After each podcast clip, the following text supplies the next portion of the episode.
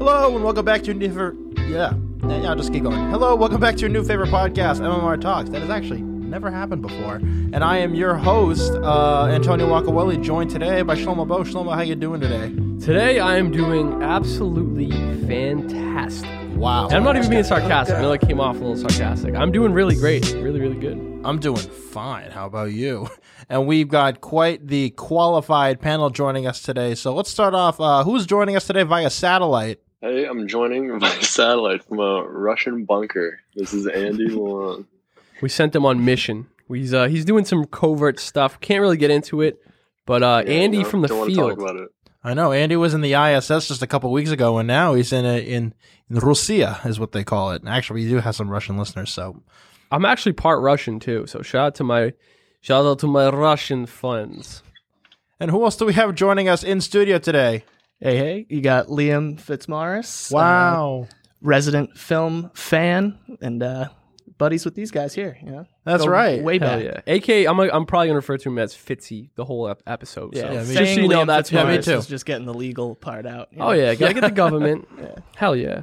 I want to ask everyone. Uh, actually, before we ask what's up, I for the big for the fans of um, MMR Talks and Mass Music Radio, Fitzy has been here on and off. I know famously the last time I saw him was our election night coverage. You might even see it's on YouTube where we're talking. Me and Seamus are talking. I see Andy come in, and then I see someone behind him. I'm like, oh, who's behind him? Is that is that Shlomo? And then then Fitzy shows up, and I'm like, oh my god, because I haven't seen Fitzy since we graduated high school. Tonio fangirled out. He was I Good did. starstruck. though. We were, we were on the front lines there. We were. It wasn't looking too pretty that night. I I was a little overconfident. At least it worked out. Oh hell yeah. Yeah, sure, if that's what you want to call it. Yeah, our boy Yeah. ended up losing the election though. So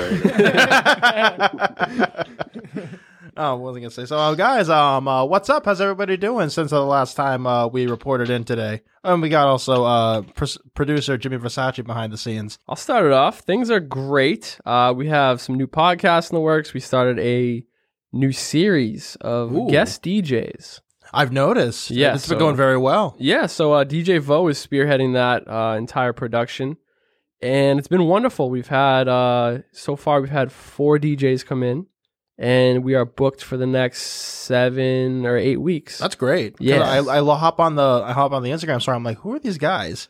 Are they Yeah. are they my replacements? No, some of the best DJs in the entire Boston area and Massachusetts because some of them aren't from Boston. But uh, yeah, man, it's just been wonderful networking, and uh, you know, I love hearing new music. And uh, the last three DJs have played a lot of house and club music, and you know, the clubs haven't been around, so I'm in the studio like, you know, I get like flashbacks of dancing in the club, and just you know, looking forward to uh, hopefully this summer getting back after it. So there's that. Fitzy, how how you doing? I'm doing good, man. Uh, still working uh, for this post production place in New York, but I've been in Quincy for almost a year now. It feels like And it's yeah. very strange, kind of working so removed, but uh, you know, we're still doing our thing. do you think they'll give you the option to uh, continue on remotely permanently? Uh, I, I think it entirely depends on clients and how they. Once we go back to it, like I don't know if if it's safe to go in. I think people will want to have that like collaborative in person Yeah. experience. Absolutely. Question: Are you working on projects dolo, or you have a team working on Uh, certain it's a, projects? a team, so it's there's like a 30 people in the company, Ah, and I'm 40. I'm an assistant editor, so a lot of that is like organizing footage and Right. uh, then editing other. So some of these campaigns are so big that there's so many Right. spots that they have to give them to us, and so that's really fun. And I know from we get a personal experience, and I think James can attest to that too. Fitzy is a damn good editor, right, James? Absolutely. Out of all the people that we knew from broadcasting, like if you wanted like uh, some something high quality done, you went right to Fitzy. I And I imagine, that. yo, being in a team, like, or at least working on certain projects like that, it makes way more sense to be like physically with them. of course. Yeah, yeah. The like the delay. It, it, what would have been like a five minute phone call is now like I got to wait an hour for this email to be Yeah. answered. So I definitely missed that. But there's other things too where you can kind of like put your head down when you're by yourself and really Right. get some stuff done that you might have been distracted of. So there's there's pros and cons. Huh. Um. Point is, Fitzy, when you go back to New York, I will miss you. it's been a long time. I'll miss the stew. I'll miss Antonio. I'll miss everybody. We'll come visit. You know what I'm saying? We'll take a field trip, get the bus. I want to get a school bus one day. One of those like crappy old school buses. Take Wow. all the seats happened out, the summer limo? dude. Andy, don't get me started with that limo talk. For those of you who know, Oh my god, that's right. right I forgot about that. I've been looking into getting a limousine for years. Not necessarily, I don't need a stretch, but at least an eight passenger would be fire. That'd be sick. Andy, how's it going? Pretty good, you know, smoking, joking, watching movies. Huge. I think Friday I was I just finished watching a WandaVision. I'm not talking about WandaVision, but it was late, late, late at night, and I wanted to listen to like a song. Like I went on YouTube, I had my AirPods in, and I was listening to the uh, Foreigner. Uh, I want to know what love is, Okay. and then all of a sudden, the whole thing kind of turned into one of my iconic impromptu concerts. Where I literally I had YouTube open and I would scan as I was like singing in the basement. I would like scan and see if there were any more relevant songs, and I kept picking them, picking them. It just kept working and going really well. It went from "I Want to Know What Love Is," The Foreigner, to uh, "Will You Still Love Me" by Chicago. "I Want You to Need Me," by Celine Antonio was in his feels, bro, getting it going. Right here, waiting for you, Richard Marx. Everything I do, I do for you. Bryan Adams. Total Eclipse of the Heart. Bonnie Tyler. Who broke this man's heart? Yeah, how did, No, I was I was having a great time, and you know what? We ended we ended with the grand finale of "If I Could Turn Back Time" by Cher. There you go. I'm I'm only I'm like, is this gonna be like Antonio Wakaweli's Super Bowl halftime show version two? You got to get on Twitch, Antonio, and just start doing it live from the crib. I'm gonna get bedroom ballads with Antonio. Acquinoni. Yeah. I'm gonna get shut down by these record companies so quick. You owe us the money. Did you guys see Metallica get shut down by Twitch? That that was so funny. No, what happened? Like happened? so, Oh, dude. Metallica was doing a live I saw the, performance. the live stream. Yeah. It was like the live transition between the actual Metallica song and then like this 8 bit folk music. It was so absurd. It was like a copyright. They like they got basically a copyright claim on their own live stream. That's what I was thinking. I'm like, were they playing Wow. their own yeah, they're music? playing their own music, and oh, it come on, gets covered with this like eight bit music. It's awesome. I- so like they're headbanging, and it's just like the Wii menu music. It's awesome. Oh, wow. I know accidents happen, but come on, like you know, you, you can kind of tell. Yeah. And Andy, you brought up a really good point of what you're doing at home, you know, watching movies and whatnot, because that's actually today's topic. It's not watching movies specifically, but it's movies we like. Do we like movies, guys? Love them. I like them. Love movies. Can't get enough of them. Flicks are great. Exactly. Are there any movies out there that we like solely because like they don't have to be good or not, but because we have like sentimental values or emotional value or just like real like personal connections with that film. That's why we love them so much. Yes. I'll start this one off. Dude, there is this one movie. It's called Death to Smoochy. Oh yeah, I know this one. And listen, man, I watched it. My cousin put me on one night. And you know what? Very similar. Now I'm thinking back on it. Very similar to how he pitched it to like when we watched it. He's like, oh, you know, he proposed it. And a lot, a few people at the house were like, eh, you know, we've already seen it. And I had never seen it. I'm like, I looked at the cast list. That's Robin Williams, right? Yeah, Robin Williams is in it. R.I.P. Uh, the dude from Half Baked is in it. Uh, I don't. It's just a fantastic like cult classic. I remember watching it like on a whim, and it was the funniest shit. Now, fast forward to living a year later, living in in Sunderland, Massachusetts. I got my my, my boys and my roommates. I'm like, yo, movie night. Let's watch Death to Smoochy. Seamus Hill, DJ Famous Seamus, for whatever reason, is so far against it. Yeah. And before I could even tell him who's in it, the storyline, he's like, oh, it sounds stupid. No, we're not watching that, right? And so ha- he has his vendetta against it. And then everyone else, nobody wants to watch it. I even offered to pay, like, I'll buy the movie, right? So for years, I tried to get it going. Get this I move into the studio we are currently sitting in. And there was a few items left over from when Self Made Designs was here. And one of the items was a stack of like mixtapes, you know, old CDs and DVDs. And so I'm rifling through them one night. Guess what I find in the stack? A hundred dollars. I wish. Death to Smoochy on DVD. What? No way. It's good as gold. Exactly. And you No know what? way. I had the physical CD and I still have not been able to convince people to watch it with me. What? You got to see if that thing even works. Was it caseless? Was it? It was in the it was in the it was like one of those cylinder uh, Oh, gotcha, things where it has a bunch of Oh CDs. yeah, yeah.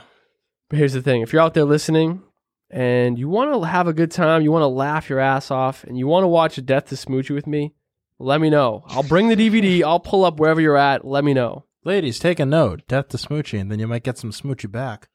Yeah, Bring Hell back yeah. Smoochy. I've never heard of this. Death I've heard Smoochy. about. I've heard about it. I heard it is. It is literally the definition of a cult film. I, if hmm. I'm not mistaken, it's about Robin Williams, who's like a TV show, like a kids TV show host, and then he gets kind of like replaced in the He's like Barney, like kind of like Well, Barney. yeah, he's like Barney, and he's all like, "I'm gonna this death to Smoochy." Now he's gonna try to get rid of him. I think that's what Well, it's about. So like. Robin Williams is a character, and then he kind of goes off the rails. character. He gets pretty much canceled, as you can get canceled.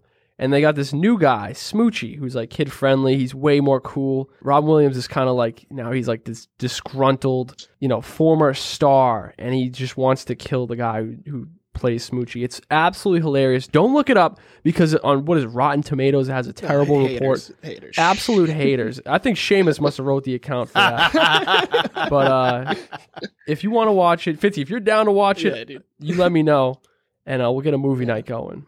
what about Antonio? And Tony, well, you didn't you didn't express interest. No, because I know about it. See, that's another thing. People, oh, I've already seen. it. I don't want to see it. That's what my cousin said. Till we saw That's it. never stopped me from watching the Mighty Ducks 600 times. You know what? Just because he brought it up, Goldberg, the goalie He's for in Mighty it? Ducks, he went off the rails a few years ago. He was doing like all kinds of drugs. He looked rough as hell. Recently, I think a month ago, I saw a picture of him. He's doing better. Turned it around. That's good. he Let's turned it around. Shout out to Goldberg. Hell yeah. Quack, quack, quack, quack, quack. Is that what they do in the movie? Yes. All right, just making sure I haven't seen it. if, if anybody remembers any other movies that come to mind, feel free to hop in. I got a few that um I will say. Uh, you, know, you guys know Pixar's Cars Yeah. and Wreck It Ralph. I won't say specifically why, but I will say those movies have some very emotional things with me. really? Yeah, Do you have younger siblings, Antonio? I do. Oh, that makes sense. Because I feel like I missed a lot of these things because it was like almost a little bit. Yeah, I'll agree. Yeah, like a little pass. Because uh, I, I have an older sibling, so there was kind of you're getting forced on the older stuff. Did we not see what this was? but another one. These are really cool. It uh, involves a very special person to me. It's my father, who's you know at the house. Um, there's two movies that he introduced me to that really got me. You know that I still think of very fondly. So you guys know about Willy Wonka and the Chocolate Factory. You know Gene Wilder. Oh, yeah. And you got Albertson. Ro- Ro- who's oh who played Grandpa Joe? Jack Albertson. Tony pajamas. I don't know. Me, Yeah. But uh, yeah, he asked me. He told me about the. Yo, just on a side note, that guy, whoever played uh, the grandfather in Charlie and the Chocolate Factory, I saw a meme recently. It was a picture of them standing, had his hand on Charlie's shoulder, and somebody zoomed in, and his pinky nail is like four inches long. Long shooting days. dude. yeah, you, gotta- tell you me, man. hype. You tell me. I'll leave it at that. But uh, my dad says you never saw the movie. I'm like, I remember seeing parts of the movie as a kid. Like, I never saw the whole movie in full. The only mo- part of the movie I remember as a kid was when I was in kindergarten. We were watching the scene where they went through.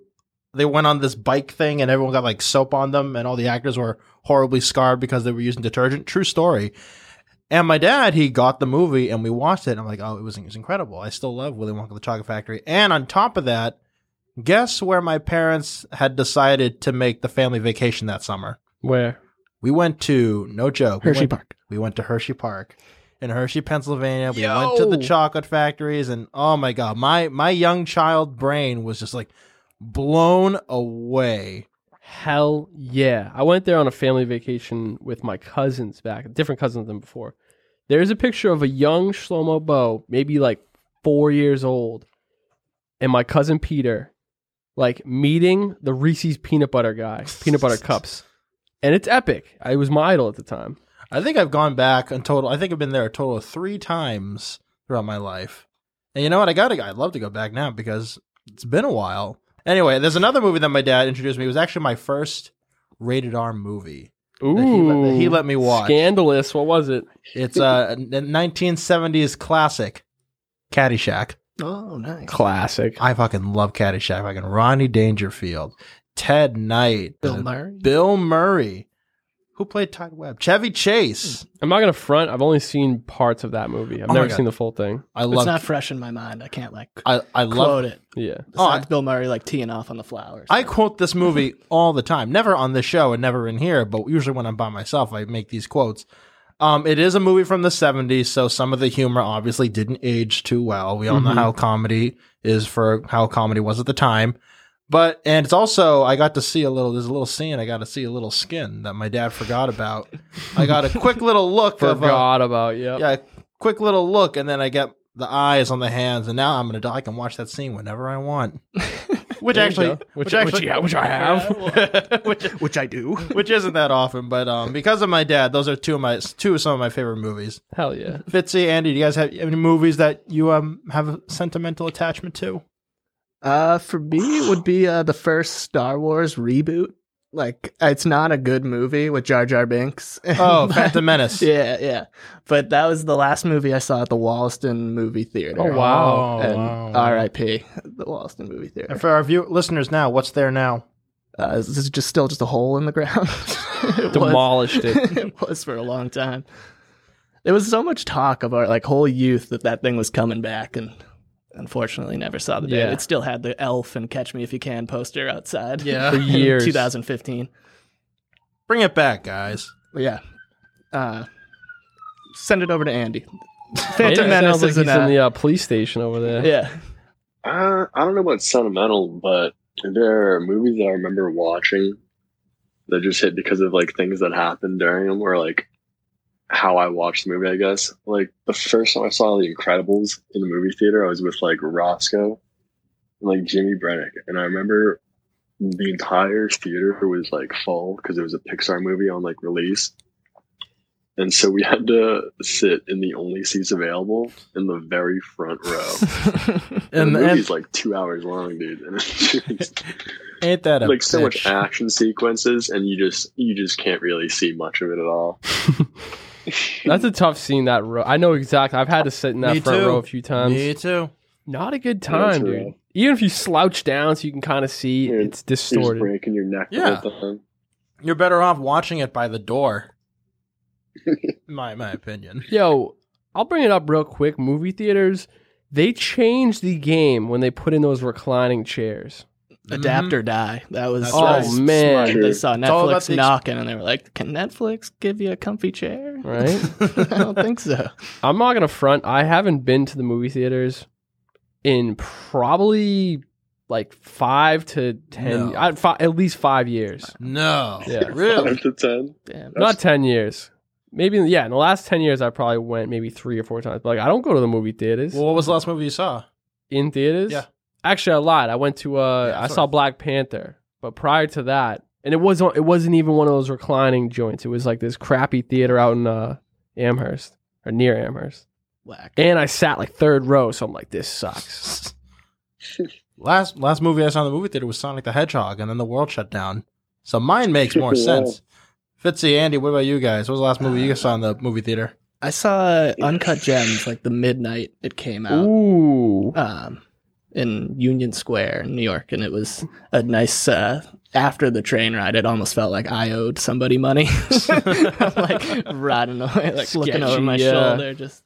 I will say here? though, contrary to to movie theaters, I went to a drive-in theater this summer. Highly recommend, like v- highly, highly recommend. Oh wow, really? Yeah, it was like a back-to-back double feature. Gianni, shout out to Gianni, he fucked up. He bought two pairs of tickets by accident. So four tickets. Yes, so I got to go for free.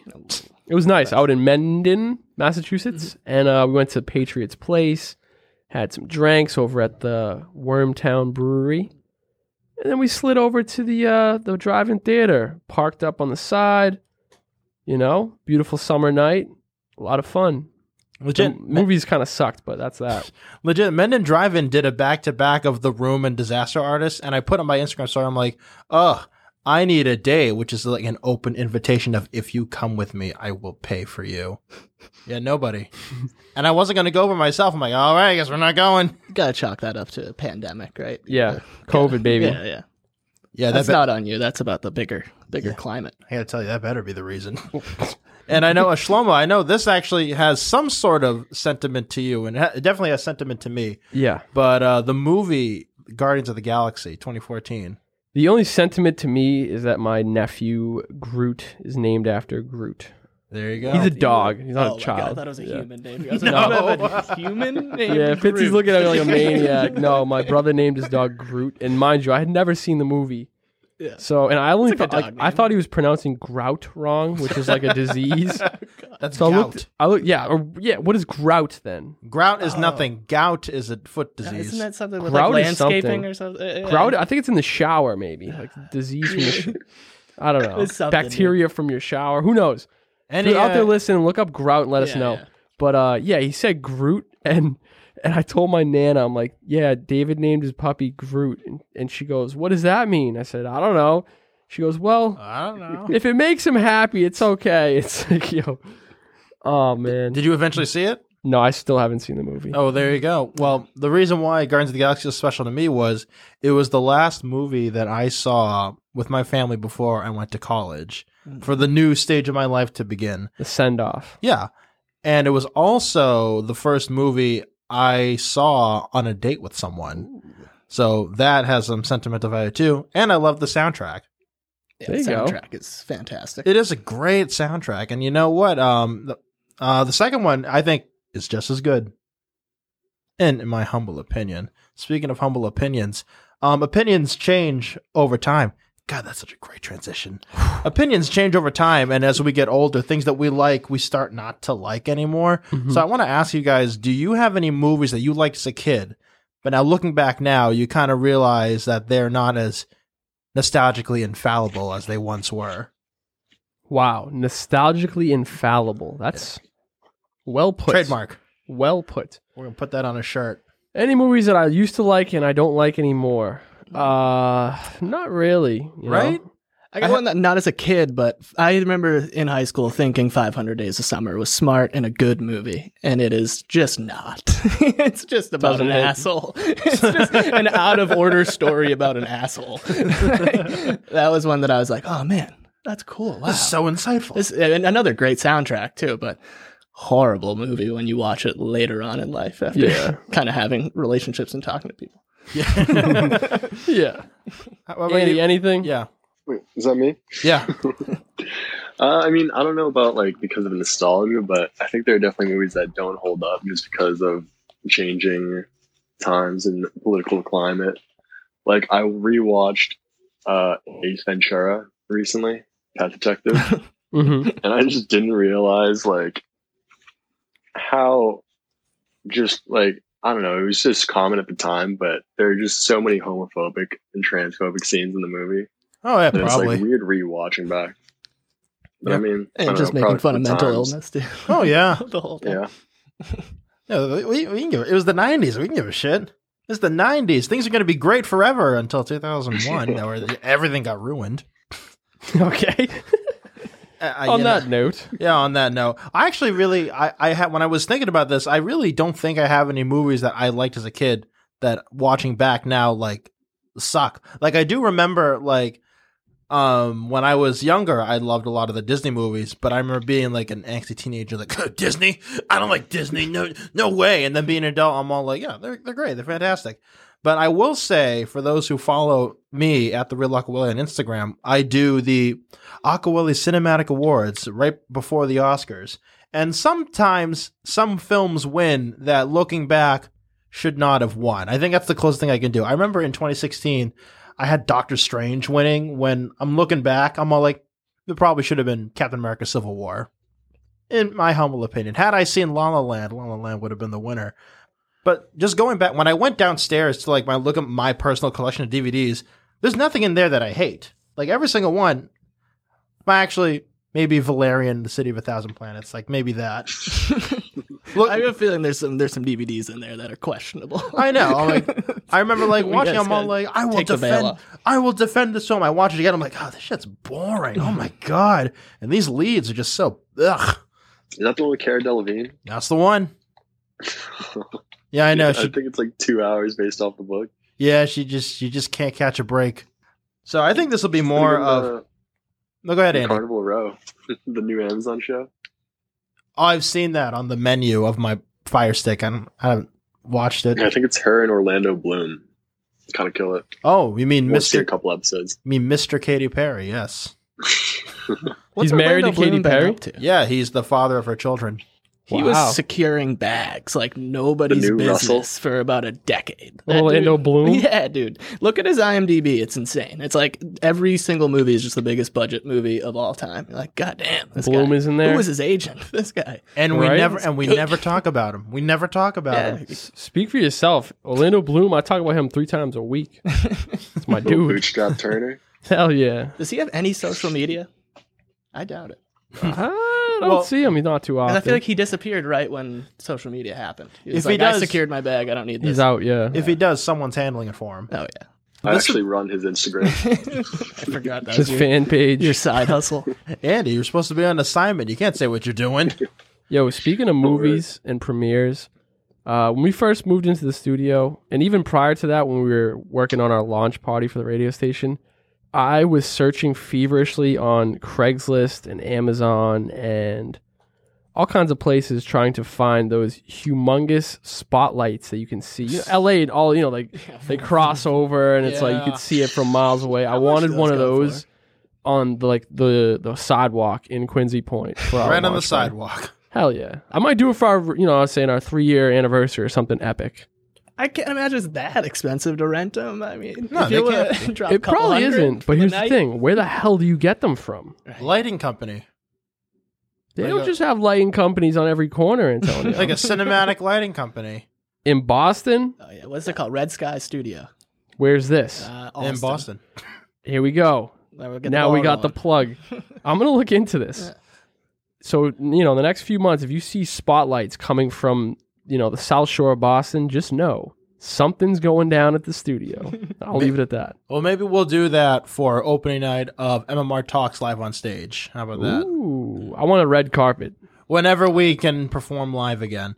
I think this would be more of Andy and Fitzy's kind of speed. Um, do you guys have any like old films that you like, like black and white films, silent films, early talkies, like any films like prior to the 1960s, before what we would call modern cinema popped up? I got a few, but I know Andy's got something to say. I don't know, dude. Black and white, especially now, dude. You know the movies that come out recently and they're in black and white. That's such a pet peeve for me. Mank, excuse Like- me. I'm just not big on like way older stuff. I think like the oldest thing that I like is probably like 2001 Space Odyssey, and even that's like late 60s, I think. Really? So I'm not huge on like the super oldies. Yeah, I'm not crazy about the modern black and white. That stuff kind of, kind of. Dude, the artist and Lighthouse, you guys have the means to put some color in. I don't know why you don't. even just ma- you can make it like one kind of color too. we have the ability to do that. What about, what about you, Fitzy? Do you like any movies from like what's the oldest movie you like? That's tough. Uh, I mean, like the one that jumps out to me, like a black and white movie that is like I actually still enjoy and will watch again is uh, Doctor Strangelove. But that Oh, is like go. the last black and white. That's literally the last black and white movie. I When they came out, like the '60s, I think. yeah, like then? late sixties. They were just about to wrap up with that. Yeah, and they they made a point to use it for that movie, but I just think that movie's like really funny and really smart. I've got a few that I really enjoy. It's um Sunset Boulevard Mm. with Gloria Swanson. I really like Sunset Boulevard. I, I feel like a fraud for having never seen that. it's I good. It's, either. it's not a it's not a I big thought like it's, film school would force me to see that, but Yeah. it didn't. it's not because you know why. The I, I saw Mulholland Drive in college, which was David Lynch said the cinematic parallel to Sunset Boulevard because of oh Sunset Boulevard is where dreams happen. Mulholland Drive is where it's all nasty and disgusting. But um, and that's uh David Lynch's favorite movie, Sunset Boulevard. His Girl Friday, I like, which is mm-hmm. it's a His Girl Friday. It's a it's literally a fast talking movie from the 40s where they're all like, oh, let me tell you this, something then bust on. We got to go down to the newspaper. We got to make sure that we got to get to the trolley and all that. Where they literally talk like that. It's like, it's like Rosalind, Rosalind Russell's is just like, and Hugh Grant, they're just really pushing it out. I get why people don't like it. I tried to watch it with my dad and he's like, this is horrible. Shut it off. you, you're enjoying this? And I go, yeah, I'm enjoying it because this is how movies were back then. Well, I don't watch that many movies back then, so maybe, maybe it is horrible. I think, I think I've heard that it is, and I think a lot of people do like His Girl Friday. I actually do enjoy because I know Andy's saying that this is a pet peeve of him. I saw Mank recently, and Mank is about Herman Mankiewicz writing the script to Citizen Kane. I go, oh, I actually enjoyed Citizen Kane the like two or three times that I've seen it because you know it is cinematically it is a big deal, and even on its own, it's I think I think it's a good movie. Do you uh, remember watching that in broadcasting? Oh yeah, I do. what a like lofty movie to like spring on a bunch of fourteen year olds. it's the best. Yeah. watch it this is movie number one. You must watch this before we put the camera in your head. before we do anything. Everybody's just like falling asleep. I, I I didn't. I mean, I enjoyed it. But I it's enjoyed like The Simpsons literally spoiled it. Yeah, it's just part of pop culture where it's it's just completely spoiled for the rest of time. Let's see, some like it hot. That's a that's a Marilyn Monroe movie. Mm. It's about I don't know if this this I don't think this would ever be made now. It's about these two guys who witnessed the Valentine's Day massacre and they're being chased by the I almost said the Italian not the Italian mob Chicago mob Chicago crime scene. So they sneak onto a train disguised as women in an all female jazz troupe where Marilyn Monroe's the singer and another movie that actually isn't black and white but it's an old ass movie that I, I enjoy. It's a movie that my dad made me watch and I'm gonna have my kids watch it. Is I actually really do enjoy The Wizard of Oz. Hmm. Well, half black. It's well like, Her quarter. shoes get red, a right? tenth. yeah, it's technically sepia tone with just that black and white actually. Oh, my bad. but uh, those I, I do like some old movies again, some, and I'll, of course I'll be open minded to any other ones. Shlomo, what about you? Do you like any old man movies? There's one in particular. I might be bugging, but uh, Young Frankenstein. Is that black and Mm. white? Like 99% sure it is. It is, but I think it was a stylistic choice because I think that came out in the seventies. Yeah, I like Young Frankenstein, and uh, after working at Warner Brothers, I watched Casablanca. Very dope, Yeah. very dope movie. I mean, for its time, you have to think about like the cultural significance. Put Warner Brothers on the map, so I like Casablanca. And now they got HBO Max. They got it all, man. Big tings. Shout out to Warner Brothers. For those of you who don't know, I worked in the uh, studio tour department, and at the time, I'm not a big, you know, I'm not a big movie buff really, but uh, they had the set from La La Land when I was out there, like the little cafe on the corner. I, I didn't see the movie, but people on the tour would like geek out when they saw that. Yeah, we all thought it was going to win Best Picture. It did not. I was actually That was out one of the there. wildest live TV moments. I remember I'm all like, all right, well, Yo. of course La La Land would win. I was there, like in California. Oh, yeah, that's at a- right. at like a, they had a party. My cousins had like a an Oscar Academy Awards party at their house. It was like over a hundred people in the back. They have like a back house area with this like bunch of you know caterers. It was humongous parties. These LA bigwigs. Yeah, and it's like Curb Your they, enthusiasm episode dude. with his personal shucker. it was it was a thing because they'd have like sheets of paper you had to guess like oh who do you think right right and at the end you pass it in and then they tally it up like if Fitzy got this one right he got that one da, da, da, da. Uh, and they had prizes you know if you got them all right you get this that the other and uh obviously you guys know what happened the guy absolutely fumbled it Well, announced the technically- wrong winner Technically, it was uh, Faye Dunaway's fault.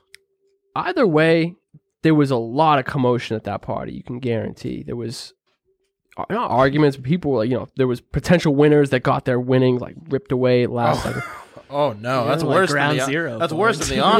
Yo, and it wasn't like you know, it wasn't on some vicious stuff, but it was like, damn, mind you, I wasn't even in the running, so I didn't, you know, I didn't participate. But man, just seeing the drama, it was so much drama to just to be there, and I'm like, yo, this is kind of lit. Like prior to that, I'd never really watched the Oscars.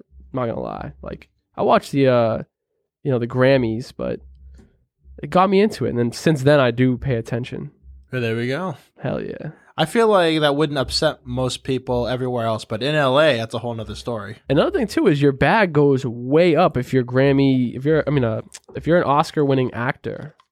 You know, what I'm saying the price that you get to that you get paid to, to work on your next film That's goes right. way up. So it's like to have to to almost have that and then have it switched up at the last second. Yo, I think for male, I think Awful. for, I think for actors, their pay rate goes up to an extra million, and I think female female actresses for actresses, it's either ten thousand to a hundred thousand.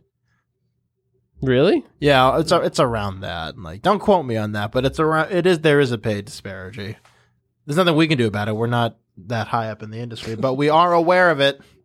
Well, we don't get paid by them anyway. I want to ask uh, everybody: um, Are there any critically panned movies, movies that people hate, the critics and the audience hates, that you're willing to defend, that you actually enjoy? I know we just went through Death to Smoochy, but Shlomo, do you have any other movies that everybody hates, but you will that you'll fight for?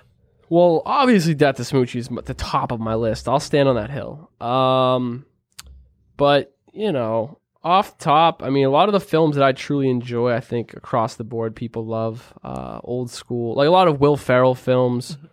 Um, yeah, I mean, Fitzy, unless you have one, I don't really have one that I'm like. James might have one. Let's hear it. I have to get you guys' opinion. Executive producer here on this episode. I have to jump in. For the cast that it had, the movie Sausage Party is the worst movie ever. I agree completely. The, the hype for that, it was like, oh man, it's such a forgettable movie. Like There was- genuinely like forgettable movie. There was a lot of hype for it. I and I remember Aqua Cinematic Awards. Sausage Party didn't win. Moana won animated film. So there, there's that. was it, it was a bunch of heavyweight comedians on it and it was like a raunchy like kind of like sexual Yeah. movie about like produce Yeah, It's about food, and it's Toy Story for food. yeah i didn't even see it and i remember like james I pointed saw out it. star-studded lineup and you know i think the promos that they did for it like the uh trailers didn't really pique my interest I remember I saw it. Me and Kristen, my best friend Kristen, we saw it at Braintree where the seats could recline.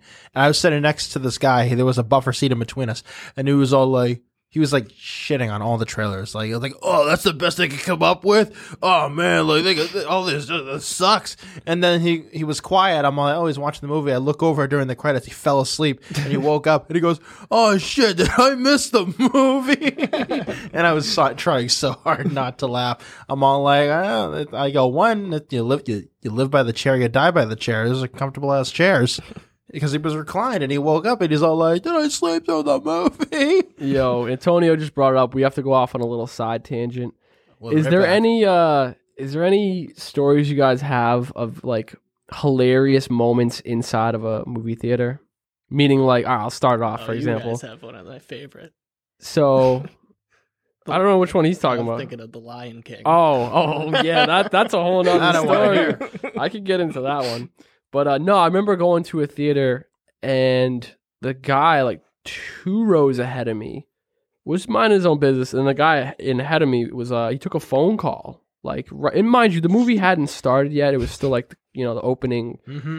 the credits and the previews and so this dude's on the phone and the guy two rows up ahead turns around and just goes hey buddy shut the fuck up. And yo, and yo i think i was like 16 17 at the time. I started rolling like out loud like like physically. I couldn't breathe.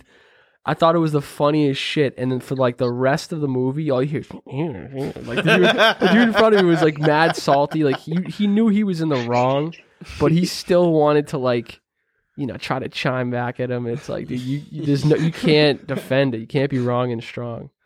The Lion King story. Uh, I'm not sure if I should tell I don't this know, one. it's Well, you can tell we'll, we'll we'll get rid of it. All right, no, I'm gonna tell. It's okay. It's what's what's the term where it's like past the uh, statute of limitations. statute of limitations. All right, so back what in the day, what the hell did you do? I'm not gonna say what year. Back in the day, uh, my buddies and I we wanted to try shrooms. We, you know, we got some shrooms. Looking back on it, like you know, you, you want to get what's called gold caps, where apparently it was like the best, whatever. So we get our quote unquote gold caps. If you ever go into your backyard and just dig down to those like roots or whatever and cut a few of those out, like it's that's what it looked like. It was Yeah. the most disgusting batch. Yeah.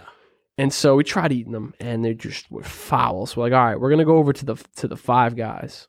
No, Johnny Rockets. Sorry, Johnny Rockets. That's upstairs in the plaza, and we bought some burgers, which were like way too. ex- It was like thirteen dollars for like a single cheeseburger. No We're like, fries. Oh. Yeah, not e- it was a la carte. Like, Yeah. yeah, all right, cool.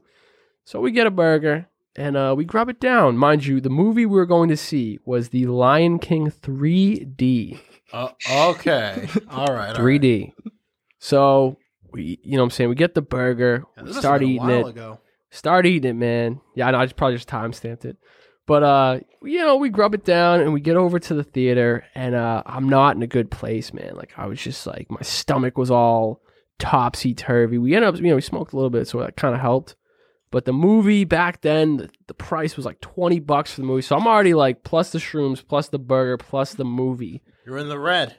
dude, I'm like It's 60, 60, 70 bucks in the hole at least. Like pushing a hundred. No, because plus the trip, so I was about a hundred dollars in the hole, and my stomach is like, oh, like, you know, I hit the bathroom twice before it started. I'm like, this is not good. End up watching the whole movie, and you know, when you take shrooms, you want to have you know a little psychedelic experience. I had nothing. I had a horrible time. Above all else, my breath. I could smell my own breath. I'm like, this is awful, man. One of the worst. I don't even want to call it a trip. It was the worst Oh, man. experience ever. That just like has always looked like straight out of like a sitcom. Like just like these teenagers go and then they're stuck just watching a children's movie. Yeah, yeah. There was all It's so kids in there perfect. too, I know, was which it is terrible. theater? It was crowded. it it was was like like a, Holics episode. Or something. It's just like oh man, bro. Because you think about Lion King back like in this was when 3D was still Oh, like, super hottest poppin', thing man. the no, streets, dude. not yet. oh my goodness. Is, it's haunted today. Um, yeah, 3D was like on, still going on, almost on the way out, but Yeah, and it was a terrible experience. Have you guys had any experiences either like personally or, or seen other folks in there? I'll real quick tangent because I know I, you might have some stories.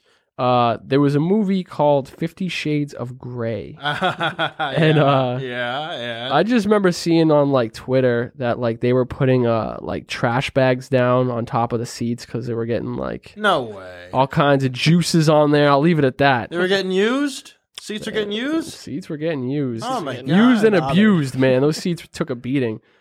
I saw that movie. There's nothing like like ooh like ooh that's real, that's real spicy there. I caught it on cable with my friends in college, and we were laughing at it. Really? We were laughing at it. Yeah, you could. Censored with commercials. That No, uh, it was it was on HBO. it was Oh. it was HBO. You could see like some like parts. I've that, never like, seen it, so I don't even know if the like- censored. Me neither. Apparently, it's raunchy as can be. Yeah. If that if that's what you call raunchy, then you got I got a bridge to sell you, a sex bridge. what? I, I don't know. I remember one time though, I said this on my old podcast, which was uh, the Big Things podcast with Antonio Wakaweli. When I saw the Lego Movie two, when I saw the Lego Movie two, the second part, and um, this was it. It was partially my fault. Have, do you guys have restless leg? Sometimes your leg just goes like you know, just going crazy. Leg's going crazy, and my leg's going crazy, and I feel someone put their hand on my leg and I'm all like, they li- Oh. literally put their hand on my leg, and my leg's not moving. I'm like, what the hell? And I see this this older woman, let's say her early 40s, late 30s. She puts her her hand on my leg. I'm like, oh, right here. Hello, madam. Uh, what and what do I owe the pleasure? And then she goes, excuse me, could you not? Can you just stop with your leg? And then I'm all like, oh, so she wants to go here. And I literally, and like her kids are there. I'm all like, I got to scale it back a bit. I don't want her kids to grow up to hate their mother, but I will say, I th- what did I say to her? I think I said, "Can you please not touch my fucking leg?" Were you kicking her chair or something? no, I was like, I w- Fitzy was the same length away because we wanted, I wanted a buffer seat because you got to have a buffer seat. Yeah, you don't sit right next to it. Even pr- prior to COVID, Yeah. you- if you come into a row, and mind you, this also goes for sporting events, right? If your seat is in, you know, the middle to the left, do not come in on the right side. All right, go around, making people get up and shit. But go ahead. when the stadium's empty and they sit in their sit right assigned seat that's right in front of you. and you know what's next even worse? How dare they? That's that's uh, you know, the, for those kind of seatings, right? Like, um, you know, sporting events is one thing, but when you're fully reclined, you got your shoes off. You know, sometimes you got your your, your popcorn. You're going in, and some jackass comes in the aisle. You gotta you gotta recline all the way back to almost little neutral. leather fart sound. Yeah, yeah, awful. I do remember hearing uh, offhand when people, when some people, someone I know saw. Oh, is, is this? Should I spoil? it? And I'm. I'll, I'll cut it anyway. I'll just. I'll tell you guys a story, but I probably won't leave it in. So you know, no, I'm not going to tell the story. But Tell the story, dude. This this podcast is off the road. well, I don't want to. I don't want to spoil Infinity War for Shlomo because she hasn't seen. He hasn't I seen it yet. literally will probably not see that. So ahead. uh, in Infinity War, I almost said Shlomo. Thanos, his plan is to sn- snap snap away half the life in the universe. So when he does it, he he wins. Um, one of the people who gets snapped away was Chadwick Boseman, who plays the Black Panther, and a lot of black people in the theater were pissed that he was the one one of the ones that got snapped away. They were like verbally very they're angry. yelling. Yeah, they were they're pissed. You know what? If there were any Filipino superheroes, which there aren't, and it was like really good. You know, I'd be pretty upset too. Well, why does mine have to die? Why can't I don't know Hawkeye die or whatever? Question: Have you guys ever been in a theater at the end of it? People like applaud, like clap for it. Oh yeah, Once Oh, or twice. Yeah, it only happened. At, like I was down in New Jersey and they did that. I remember making fun of my cousins. Like you guys are a bunch of losers. Like, yeah, it was an all right movie, but It's like, kind of like clapping when the plane lands. Like, Yeah, it's like they did their job. Like, well, no, that's a little different. If there's mad turbulence, That I like get, I'm yeah, like yeah. f- afraid for my life, and they get us where we got to go. I'm standing ovation to that captain. But if it's just a movie, dude, relax. Like, I feel you. It's like, yo, relax. Before I know, before we get back on topic, Andy Fitzy, anybody, anything happened to you guys at the theater that you remember? People touching your leg or yelling. I actually remember I yelled at someone during The Shape of Water because they were talking. Is that the girl from the BBC? She was saying stuff like that. And I, go, I literally, I, did, I literally, I went from shh, shh to shh. I was, I was, I was shushing, like, shut up. I'm trying to watch The Shape of Water. Andy's seen some of the most movies in theaters out of anybody I know. I feel like, so I feel like you might have something. I don't know. For there. me, it's like I try to be a very respectful moviegoer. You know, I don't take up too much space. I don't put my like feet in front of the chair, even if there's nobody there. I'm chilling. But I've just been in theaters where other people will get sunned. And like, like groups of people will be talking, and then someone else in the theater will shut it down. But it's like never gotten crazy. Yeah, nothing Yeah. wild. Yeah. Oh man, I don't know if this is this just came back to me, but uh I saw the movie Up after like I snuck into seeing Up after seeing I think maybe like year 1 or one of those movies when I was in middle school and uh Uh-huh. I don't know what was up. It must have been like some What sort of up? field trip or something for like uh, a home, basically a care home. So there were some people that mentally weren't uh, didn't have the same abilities as others in the Right, right. in the crowd. Okay. Um, and so there's just this one guy who just would scream out the plot points like right when they were happening. Like narrating the film. Yeah, yeah. His wife died. yeah, exactly. like, oh, his wife is going to die. Like- Yo, that kind of would be mad entertaining yeah. though. it, it was a nice element in it, but then we're like crying.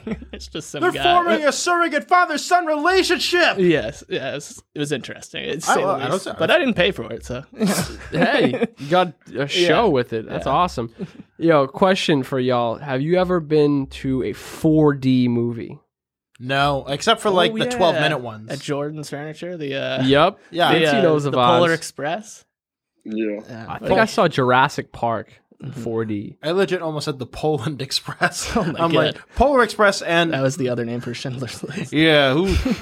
um, I, I remember I I went to the Polar Express one and the Pokemon one where we had to follow Manaphy underwater and we got like bubbles and like water in our face. It was awesome. Can I go back to a previous question? Antonio mentioned the Polar Express, and I feel like that gets some hate from people. Really? Yeah, Not I've had a few people that hate on it, and you know I what? I'll hate on it. I will defend the Polar Express. That's a great movie. Hot chocolate. It's a little slow at point, certain points. You can fall asleep during it, wake up like 45 minutes later, and you're you know you just pick right back up.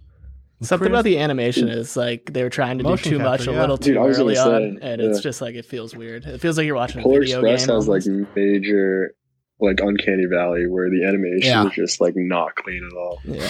Christmas comes. To Everybody's a critic. All right. I know. I, I know. One last one before we move on. Uh, we, have to, we have to get back to the question initially. I, I was at a drive-in theater and someone I don't know what drive-in theaters you guys went to, but there was a drive-in theater where you drive up to a pole and you could put a speaker in your car. I was just walking and someone drove into the pole, Nice. knocked over and broke the pole. Wait, where the where the, the yeah, where the speakers were oh. in the drive-in theater, and he looked and he drove away, and I'm all like, "What the? Just what a hit the and run at the drive-in. yeah, like, what? It completely like broke, and I'm like, I better get out of here. People are gonna think I did it. I mean, I'm I'm, I'm brown. They'll think I did it. And I got out of there, and I'm like, you won't believe what I saw. anyway, are there any movies that critics, audiences hate that you're willing to defend? I know Uh, Nick, Nick Cage's whole catalog. I Oh, there I'll you go. go. I'll go to bat for all of them. Con agree, Air, I Face agree. Off. I mean, those are those are flicks. Really? those are movies. Off. Fitzy mentioned Con Air. There's one scene where they wheel the dude out of the plane in like full on like like his he's he's shackled from head to toe, literally like he has a his a, like a shackle on his face. And I remember thinking, like, this guy, like, that was a one moment in a film. Like, I know it's a movie, but I'm like, that guy is absolutely deranged. like, I was a little afraid. I'm like, dude, they, they better not let that guy out the cage. And then eventually, it's like, the they- best reveal too. of Yeah. it is. Yeah, he's an actor. What the hell is that guy's name? It's Steve Buscemi, right? Buscemi. Yeah, yeah. Oh, I love the I love Buscem. That's what we that's what we, we that's his, what his friends call him. and the funny thing about Con Air was he was nominated for an Oscar. It was. Love Oh, it. Hell yeah, dude! Shout out to the '90s. Well, it was for best original song, LeAnn Rimes. Uh, But other than that, that, that wasn't it. she was on the Still an Masked Oscar. Singer, bringing it to 2020. Look You know what? that. Finals. Fitzy is a hundred thousand percent right. Nicolas Cage, he gets a lot of shit, and I, you know why? Maybe because he looks like him. He's very, he's like the, uh you know, the movie equivalent of Nickelback. Yes, Ooh. 'Cause he looks It's like fu- him, it's- right? It's popular to hate him. I But it. it's like, yeah, at one point people started hating on him, and I don't see the merit. Although I will say he has a new show out called like the History of Swears It's on Netflix. Ter- it was not funny at all. It's Yeah. Stupid. We're gonna talk about that's more Christopher Walken. We're gonna talk about ass. Nobody Yo. commits to a role quite like Nick Cage. oh It's yeah, dude, awesome. National Treasure, Oh, there you go. incredible, That's Disney. incredible. God, I watched the Raising Nick Cage Arizona. movie One of last early night. Did you really, Andy? Yeah, and it was dude. It was the new Nick Cage horror movie, Willy's Wonderland, and it was so trash, dude.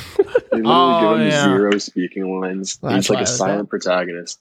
I It's like rem- why even get Nick Cage if you're not going to let him talk? Yeah, I remember here seeing uh, commercials for that. You can't muzzle Nick Cage. Come on.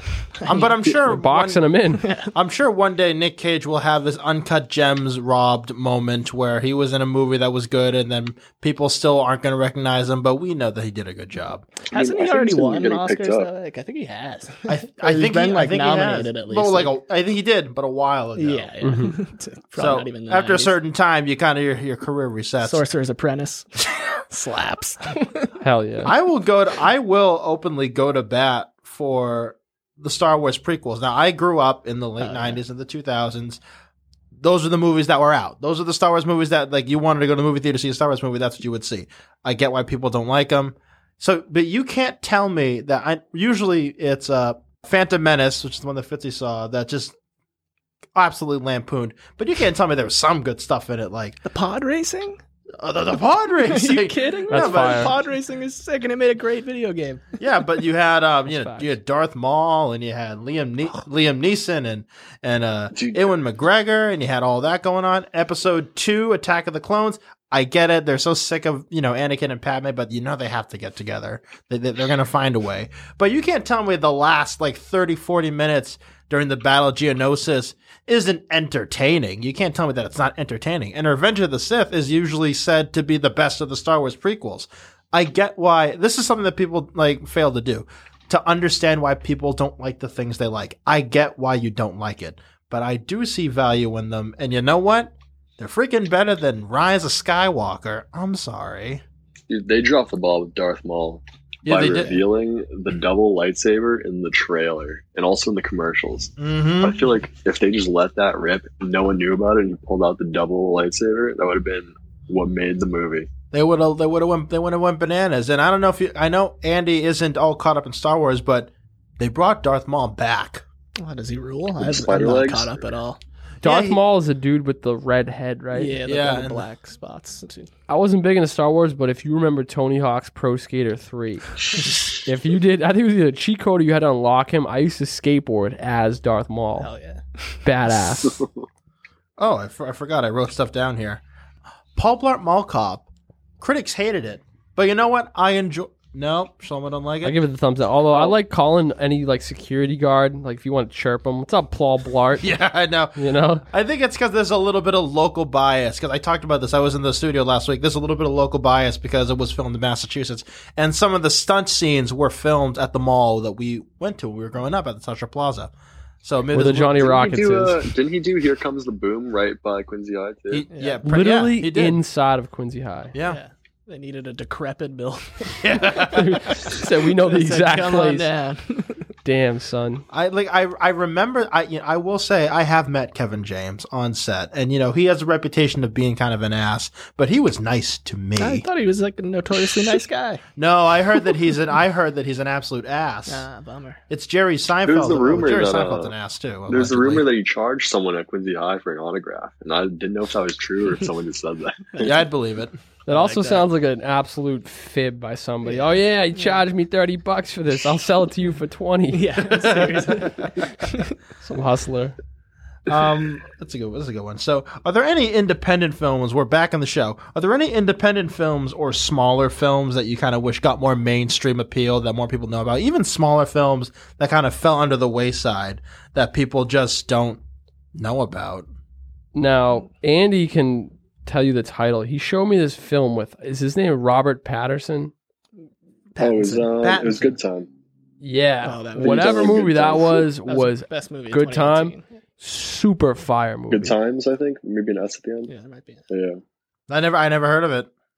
That's what I'm saying. That's exactly the It's right. guys who did Before Uncut Gems. Really, it's Robert Pattinson. Epic. Really good. All I know is that he was he's he's supposed to be Batman, and he was in Tenet, kind of.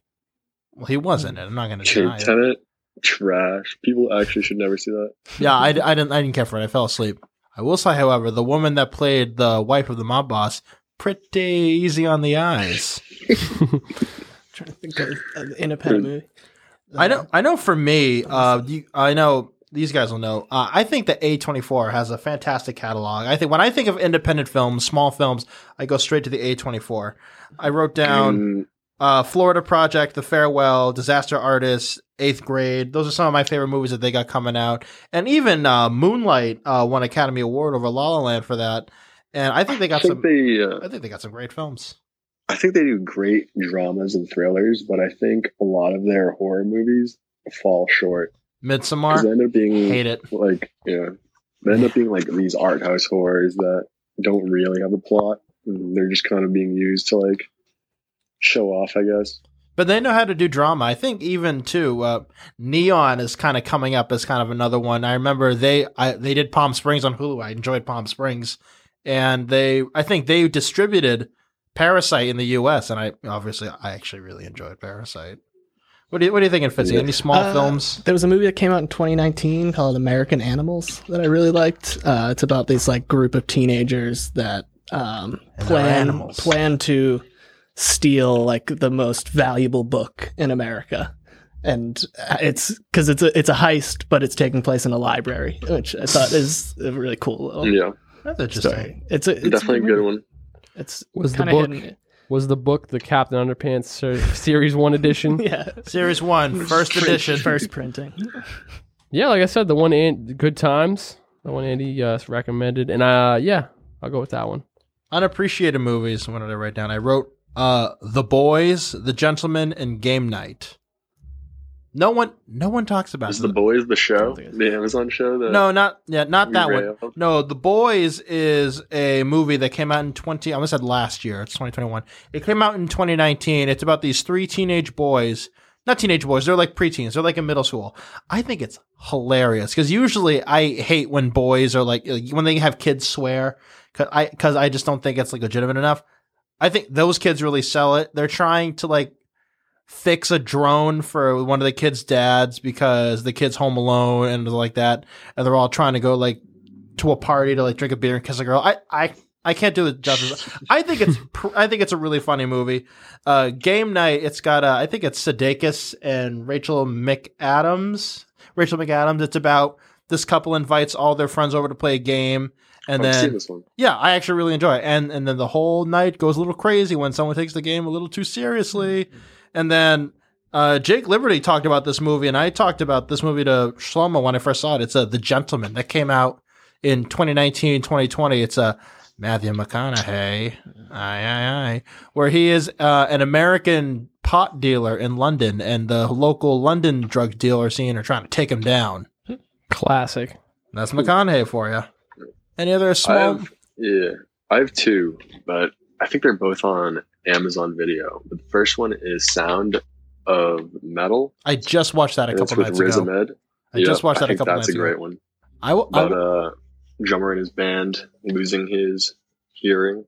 Who lost their And the hearing? other one, uh, this dude Ruben, drummer of a band, starts Ah. losing his hearing. He has to learn how to deal with it. And the other one is uh by Son of Cronenberg, Possessor on Amazon. It's like a body horror movie that came out, I think, this year or last year, but it's pretty recent. I thought it was pretty cool. If you're a fan of David Cronenberg, definitely recommend.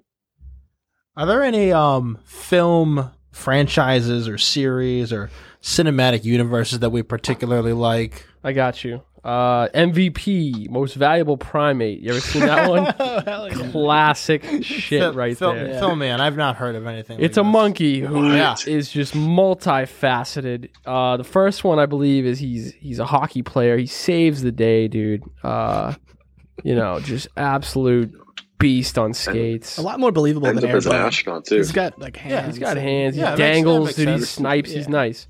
And then, uh, yeah, you brought up Air Bud. That's another fantastic series. Mighty Ducks is definitely my franchise. If there's any franchise D1, 2, and 3. loyalty to, Yeah. Mighty Ducks. And D2 is easily the best one. I wrote down. Uh, obviously, I'm a big uh, MCU guy. I really do like the MCU, particularly for me, mid to late MCU, because you know uh, when a lot of the movies were like like intro movies, like you're meeting everyone. They're all not kind of uh, fantastic, but like when you get when you get to know everybody, and then things progress from there. I think it's really good. I really enjoy uh, Pixar. Pixar usually has a they've got there's, there's a whole Pixar theory that all the Pixar movies are all interconnected and they're Right. all related It's kind of cool. A lot of Easter eggs. you know, a lot of Easter eggs, like the the Pizza Planet truck is always in there, Mm. and uh, Star Wars one through six and Rogue One. That's what I wrote down. What do you got, Andy? hit you guys a little fastball here. I think one of the better film franchises, but only because of the third movie, is The Fast and the Furious. Let's go. Is that the one with Ludacris? Well, he's in all of them, Yeah, but yeah. like Tokyo, uh, which is the one? Tokyo Which Drift. is, is it Tokyo Drift? Which was like the Isn't epic one? The second. I don't Tokyo really know Drift any is of the only good one. That's the only one I'll ever rewatch. I think that's the one I'm But- thinking of. I think I've only seen up to three actually, but There's out like all 12 of them, right? yeah, dude. There's like a bunch of like, r- like re like reboots and stuff, like The Rock and uh I think Jason Statham had their own spin-off. Oh wow, That's right. Uh, that's Hobbs and Shaw. I think that's called. I think it came out one or two years ago. Yeah, I, I don't. I don't watch these, but I'm aware of the movies going on. This is really, really quick. Impromptu keep or kick movie franchises. Harry Potter. you know what? I was actually gonna circle back to this. You can call me a dork, you can call me whatever you want. Oh yeah. but I love Harry Potter. I think all of the movies are fire, and uh, and I think five is not, but otherwise, which one's five? Order of the Phoenix? The Phoenix was the Yeah. best. What are you talking about? The Order of the No, Phoenix. no, no, no, no, no. I don't think. It's not the best, but no, it was good. Remember Order of the Phoenix? You know what they did, which was so strategic, but it also could have you know screwed them over. The Split last one, Yeah, I was just split about to into bring that up, two. yeah. They split it into two movies, dude. Deathly Hallows Part One and Two. You like Deathly Hallows Part One, where they're finding everything? I thought And it was then everyone BS. did that afterwards, dude. Everyone. split up their last movie after that. Well, I get it. You don't want like a four-hour movie. You know, you don't. You got to split things up. But like, come on, I man. felt like a lot of people were just double dipping. Like, how do you turn The Hobbit into three movies At least one book? yeah, that's nuts. Peter Jackson can find a way. Let's see. Uh, Percy Jackson. I know we talked about this on previous episodes. oh my! Well, there's only two of them, so two terrible ones. They did a Yeah, I'd kick shoddy those, job yeah. with that. I'll keep Harry and kick uh, Percy. Yeah, keep Harry. See you later, Percy Jackson. And Hundred- hey, fun fact: my mother is looking to sell the crib, so we're up in the attic throwing shit out, and I come across a box of mine with book three and four of the Percy Jackson Lightning Thief series. Wow. Are they Seamus's? No, they're mine. uh, I gotta find one and two, and I think I'm gonna start rereading them, man. And now I kind of understand because I remember as a youth, like I said, I I loved Harry Potter. And I remember people who talk shit about it. Oh, it's so bad. You know, it doesn't relate to the book, and it's say, you know, you're a nerd for first of all reading the book. But now after reading Percy Jackson series and seeing just the debauchery of a movie, I'm thinking like, you know, what what was I what would what did they miss out on from the the book of Harry Potter to the movie? Granted, the book was bigger than the Bible, so it's like it, probably a lot of shit. But I thought the movies were fantastic. Can't say the same about Percy. Mm-mm. Hunger Games. Keep it. That's I a good think one. never seen Yeah, it, but for sure. Yeah. Uh, wait, what'd you say? What'd you say, Andy? I mean, I've only watched the first two, I think, but as a series, I thought it was fine. I know. I But remember once they get enjoying. away from the Hunger Games, then it's kind of weird. I remember enjoying the first two and the last one, which was the second part of the final book. Literally, the first like the last book was didn't was done in two movies, but the first part was literally them like they have to go to the the capital to overthrow the president, and that was the whole movie, just getting there. I'm all like, they literally could have just won like like whoop, all right, here we are. We, we, we made it, and to make things interesting, they killed a bunch of people like halfway through. That- That's, that's what they planned on doing. I felt like the cool thing about the like the books in the series was the actual like Hunger Games event, and once mm-hmm. they got away from that, it, it just didn't really interest me. Yeah, it was literally they only did like it's the Hunger Games, the Hunger Games. We only showed one actual Hunger Games. Then they did Hunger Games All Stars, where they brought back like all the all the best ones. And then they didn't even finish it. Spoiler alert: they didn't even finish the Hunger Games All Stars because there was like an uprising or something, and then everyone escaped. And then, all right, Katniss, it's up to you. You're gonna overthrow the president. Like, well, why? Did you guys ever try watching the Japanese version or movie that came before the Hunger Oh, Games? Battle Royale, yeah, that one's brutal. I have not. It's No. really it's good, movie. but it's it's Yeah. it's intense. It's like it makes the Hunger Games seem like so tame and so for children, and this one is just like children killing each other. Oh on my an goodness. island. It's- Gory. Yeah, it's, yeah. It's Bring a, on, a kids. punishment kind of thing. That's actually really interesting. You bring up Fitzy. Um, are there any foreign films that anybody here likes? Because there's actually a good uh, question I want to bring up afterwards. But any foreign films? By foreign films, foreign language films, because you know you get like movies that come from England, you have movies that come from Canada. yeah. Yeah. It's like Off the rip, we've all seen Parasite. Yeah. Yeah, Yeah, but I I, I loved Parasite. Um, Shlomo, have you seen Par- Parasite? you're gonna have to We watched remind me in what the hell it's about. Parasite is in in layman's terms, it's about this rich fam- this poor family trying to finesse their way into the lives of a rich family. I do not believe I've seen it. Andy, did we? Did, we, did I watch this with you? Yeah. I'm pretty sure we put it on at the studio. It was like after we saw um, Knives Out. Oh, had Knives where Out's we good watched too. Parasite. All right, then that movie must have sucked because I, I have no recollection Whoa, whoa, of it. Probably sucked. Uh, no, there's really no foreign films that I can off the rip. There was one that my cousin showed me uh, years ago. I don't know the name of some French film, and you know, reading subtitles wasn't that bad. Um, but yeah, off rip. I mean, I don't know, Fitz, if you got any. Nah, no, I kind of struggle with it. I actually like tried to watch one the other day. Which one? It was it's not it's more of a documentary, but it's Jean-Luc Godard's uh, Sympathy for the Devil, where they're doing it's about the Rolling Stones, or so I thought it was. And then it was tricked like me. yeah, yeah, it was just very artsy interstitial scenes with like the Rolling Stones developing that song, and like I used to like put up with these artsy things and be like, oh wow, yeah, like I'm Oh, gonna we- we learn know. something from this. But now I'm just like, I know I don't like this, and so I Nice. just started fast forwarding the interstitial and watching only the studios. The documentaries always have that that thing where they like where they twist it. This is what it's actually about. like when I saw Three Identical Strangers, it was originally all like, that one was oh, nuts. yeah, it's about oh these three kids who were all separated at birth and now they're together. But the movie's actually about how New York was complicit in the separation of children and adoption, so they could see how people are raised differently and see how how, how different they'll turn out. I'm just like sitting there watching on CNN. I'm like, Jesus Christ!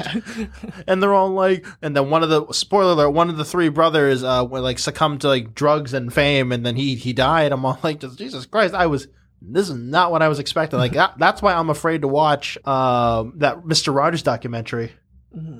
Like like like Oh, he with turned Tom Hanks. no, not the movie, like the actual documentary about him. Like you're afraid, like oh, and I and I love the children. There's But- no real uh, terrifying I twist in that one. It's just heartwarming kind of Yeah, thing. it could through be. I, I don't he was know. a good guy. Yeah, he is, but it could be Mr. Rogers' home life was horrible, and his wife would beat him up all the time. It could be like stuff like that. Like I don't want to know that. But Thankfully, there isn't. It's more just like that the public was really rude to Mr. Oh, like the, oh, he was like the nicest guy ever, and the public just assumed he was like a pedophile and stuff like that. oh, and like the well, Simpsons shit on him and stuff. Everyone, Yeah, everyone. Poor even though he was literally just the nicest guy that ever lived. poor Mr. Rogers. But it was uh, Parasite. I liked Train to Busan, which I talked about on the show before. I remember watching Roma on Netflix when that came out. I'm personally not that good at subtitles, like well, because I can't read. I know how to read, but it's you know it's a balancing act. You got to read what they're saying, but you got to take in the art. It's, it's, Right. it's difficult. Came here to watch, not to read. I know. And I saw uh, Sputnik recently because I was like, I'm cra- I'm craving like I know I'm craving like some good science fiction, and I'm all like, oh, I hear this is pretty good. You know, word of mouth. I turn it on. I'm all like, this is not as good as I thought it would be. It's a it's a Russian movie, so you got to go back and forth with that. I'm all like, oh wow, this is their this is their alien, huh? Cool. but I want to ask everyone. Which country's films have made the most cultural impact here in America? Because Mm, I'd say probably India, right? Bollywood. really, Yeah. in my in, in my opinion, I think there's kind of well, let me tell you why. I think there's been in America at least a cultural resistance to Indian film. I don't know if that's just me because you remember the whole uh, PewDiePie T series thing that's on YouTube. In short, PewDiePie is a content creator. Like he's the guy. Like he's you know he's the final say. He's a guy that you can like. Like he's the face of everything on here. But T series, it's a it's a corporation, it's a company, and it's from India, and they do like you know music videos and they do movie clips. It's basically corporation versus you know small creator, and I think that has kind of built in more towards a resistance to Indian media. That's just the way that I see it. If that if that's the case, Fitzy, what do you think? Uh, for the most cultural impact, or Yeah, cultural impact. Um, I mean, it's probably like the UK or France or something because it's like stuff that we Oh, actually yeah. like are willing to palate. yeah, But I don't think that stuff necessarily counts if it's in our home language. yeah. The way that I That's see why, it, yeah, Yeah, my 'cause it's gut like- was like UK, 100%. yeah. Yeah. But like outside of that, dude, I'm thinking like India, bro. the way that I see Yeah. it, and I mean, maybe- they had a hell of a run, dude. Like Slumdog Millionaire, Life of Pi. That was like Mhm. back to back almost. Oh, dude, what about two like whole films. what about China? Like, you know, like kung fu action movies, That's a mm-hmm. good point too. Yeah. you know? yeah, I know. we do like just steal Japanese movies all the time, and then nobody knows about it. like Yeah. The Departed is a Japanese movie. Is it really? Yep. Wow. Yeah. The Departed, dude, really? Yeah. Uh, and not anymore. I think it's called Infernal Affairs. Infernal affairs. Yeah. The way that I see it, maybe Andy can back me up on this. I from like the past, like let's just say hundred years or so, just less than hundred years. I think in like post World War II, like around that, the movies that were big in America were French and Italian films, like these art, yeah, like these art house films, and like like because they were like, you know, they want new stuff, and then kind of like in the in the '60s and the '70s, in came all the movies from like the UK, the British invasion, and on Mhm. top of that, the stuff from Japan. I think right now the two, in my opinion, the two um, countries that have the biggest influence is in our film industry is Japan and South Korea. Because I think South Korea is all like, because you know, I saw you know, Snowpiercer, which isn't, it's like co-produced with the South Korean company, Parasite and Train to Busan. I can take the I can take the hands off the wheel. They know what they're doing over in South Korea, and like they put out some good stuff. And Japan, you know, Japan has a their massive massive input on uh culture around the world. Yeah, I think I think it's got to be Japan. Actually, just thinking of like But the if we amount of stuff you you interact with daily. yeah, but if we lived in another country, we would say the United States. I think in terms of like affecting our movie industry, like it's not necessarily their movies affecting us, but I think that a lot of movies will add things in to pander to like a Chinese audience mm-hmm. because that's where a ton of money comes in from. Like a mm-hmm. lot of big action movies are just receiving millions from like Chinese studios, so they have to do certain things. But that's just like more affecting the movie making Yeah, that's a whole than their movies affecting ours. That's true. That's a whole another like issue of it of itself because you know these studios they got to try to make a product that's palatable and accessible. Not accessible, but like people would want to see it. Like stuff isn't always going to sell. Like if we do a movie, like I don't think like a movie like Straight Outta Compton would do well in China. You never know, dude. No, I I, I know, I know it, it will not. But that, that- what Andy brought up is a good point. Sometimes they change some things around e- to make it more. What's the word? Like yeah, it is palatable palatable to uh, other audiences. Even here in America, we're we're guilty of this. I think there'd be there'd be Hollywood movies where they would have to like cut back on like black people like in the same room or the when they do stuff about slavery because they want people in the South to buy movie tickets. Like they, they would do it stuff affects, like that. uh, it affects a lot of movie posters too. I'll say, Mhm. Yeah, or like Star they'll Wars change one. around. Yeah, Universal movie. Oh yeah, they got rid of uh, John Boyega on the Chinese posters because there are no black people in China. Yo, you guys ever uh, listen to dub like dubbed versions of movies or Oh, TV shows? Yeah. yeah, dude. Like the Yeah. German SpongeBob is Some of the funniest hilarious. Songs, dude. The Mighty Ducks in It's a Spanish. habs. It's In so Spanish? funny. I, we had a like we had like the laziest Spanish teacher in the world in middle school, and just I remember one class was literally just putting on the Mighty Ducks with a Spanish dub. That's awesome. It was awesome. The Senor Ducksworth, quack quack quack. absorb, absorb, and you will speak like them.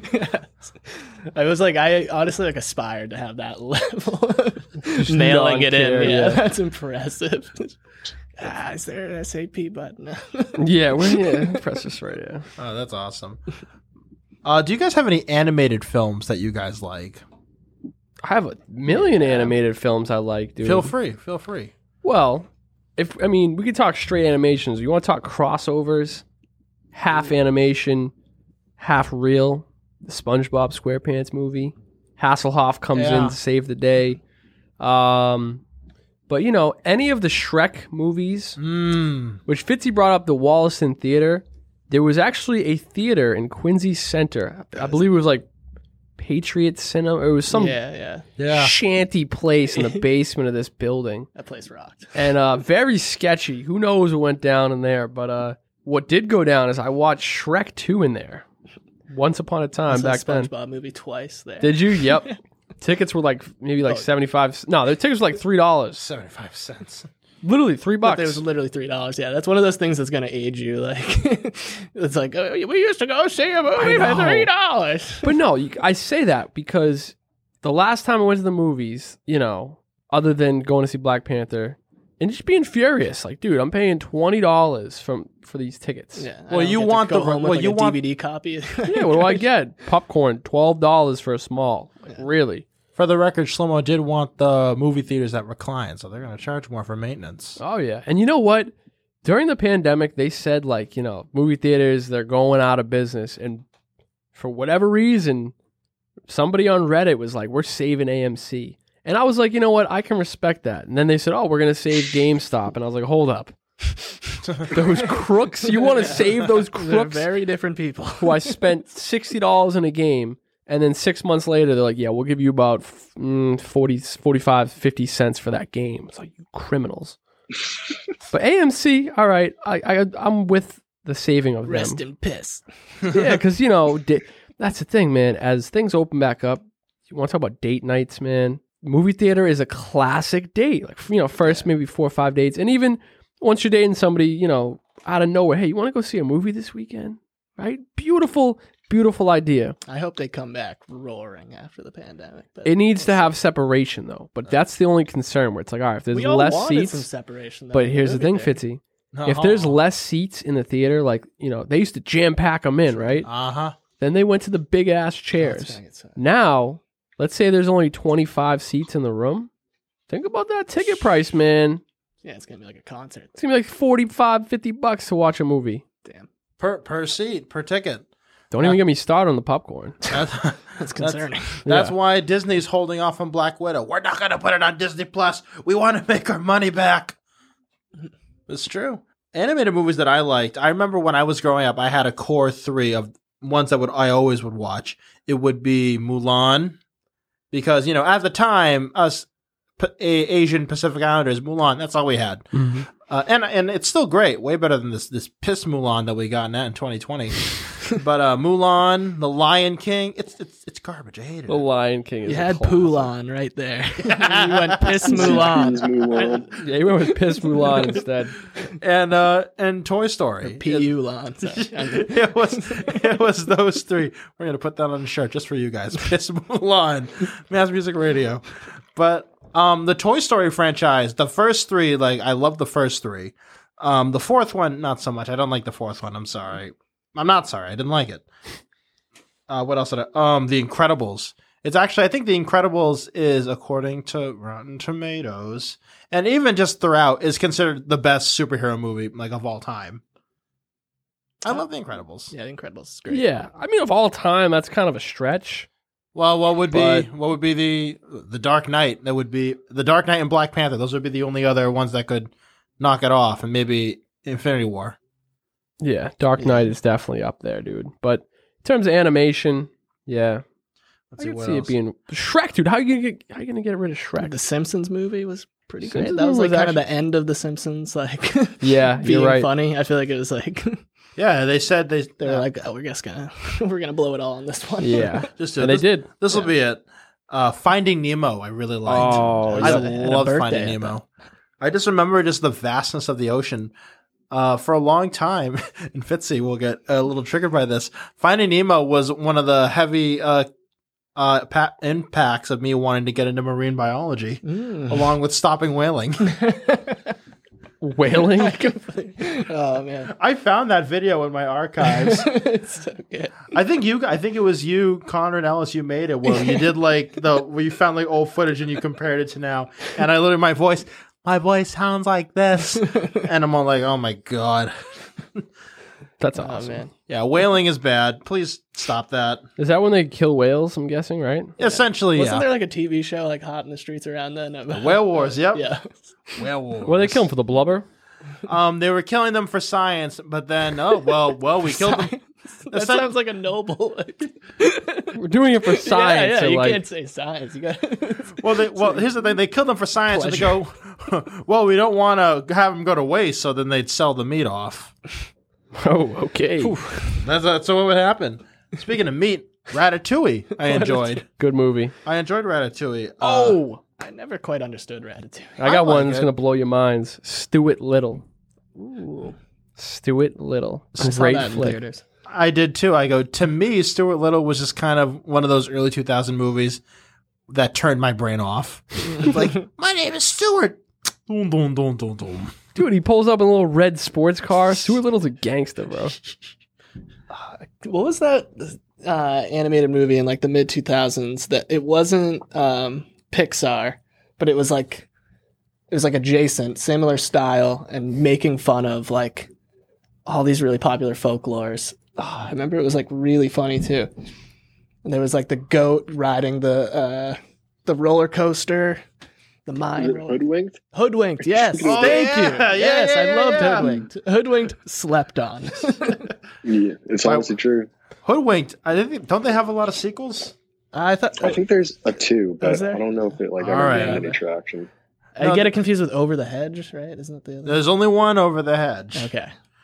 Uh, let's see. Uh, Soul, I enjoyed. Yeah, so it was good. Soul was one of the movies I have I almost like cried in only because it's a very existential thing. Like, like what's your purpose? Like, what are you doing here? Yeah, putting that out in the middle of a pandemic when you can really not act on your purpose. Like, Yeah. There's so many barriers in your way. Like, come on, Disney. they literally, they that. literally go, maybe you're Save better. that one. They literally It's say, evergreen. Yeah. they literally say to the main character, maybe you're better off dead. Oh my god, this is not for children. Yeah.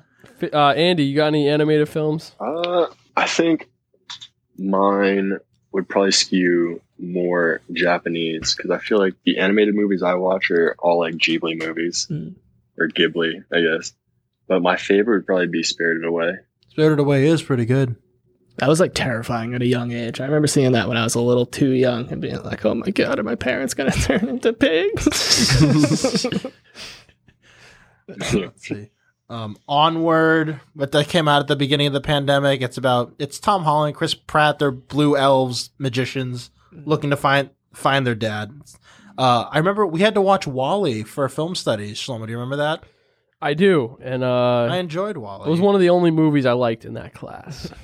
yeah, the, that, that class didn't like us. I'm curious what a high school film studies class. I believe we spoke you. on it in previous episodes. Antonio and I took a film studies class in high school, and uh, Who was the teacher for that? Mr. Collum. it was pretty chips. I'm not gonna One lie. of those. I'm going to be friends with the students.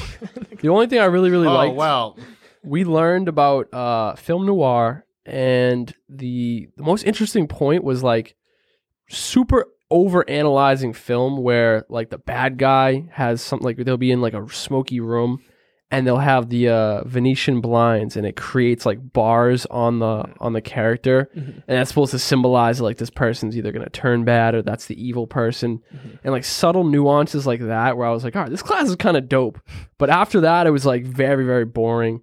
I remember t- learning uh like storyboarding and having to draw like 28 different like little like the box that you would get was probably the size of like a quarter so you had to draw a scene in there and i'm like i'm not the best artist i'm like Shh. we're getting reamed I'm Well, we did that all the time broadcasting. Didn't Yeah, bother don't us. Did you like have to do that in broadcasting almost like to some for sometimes? Like, Only sometimes. yeah, Only sometimes.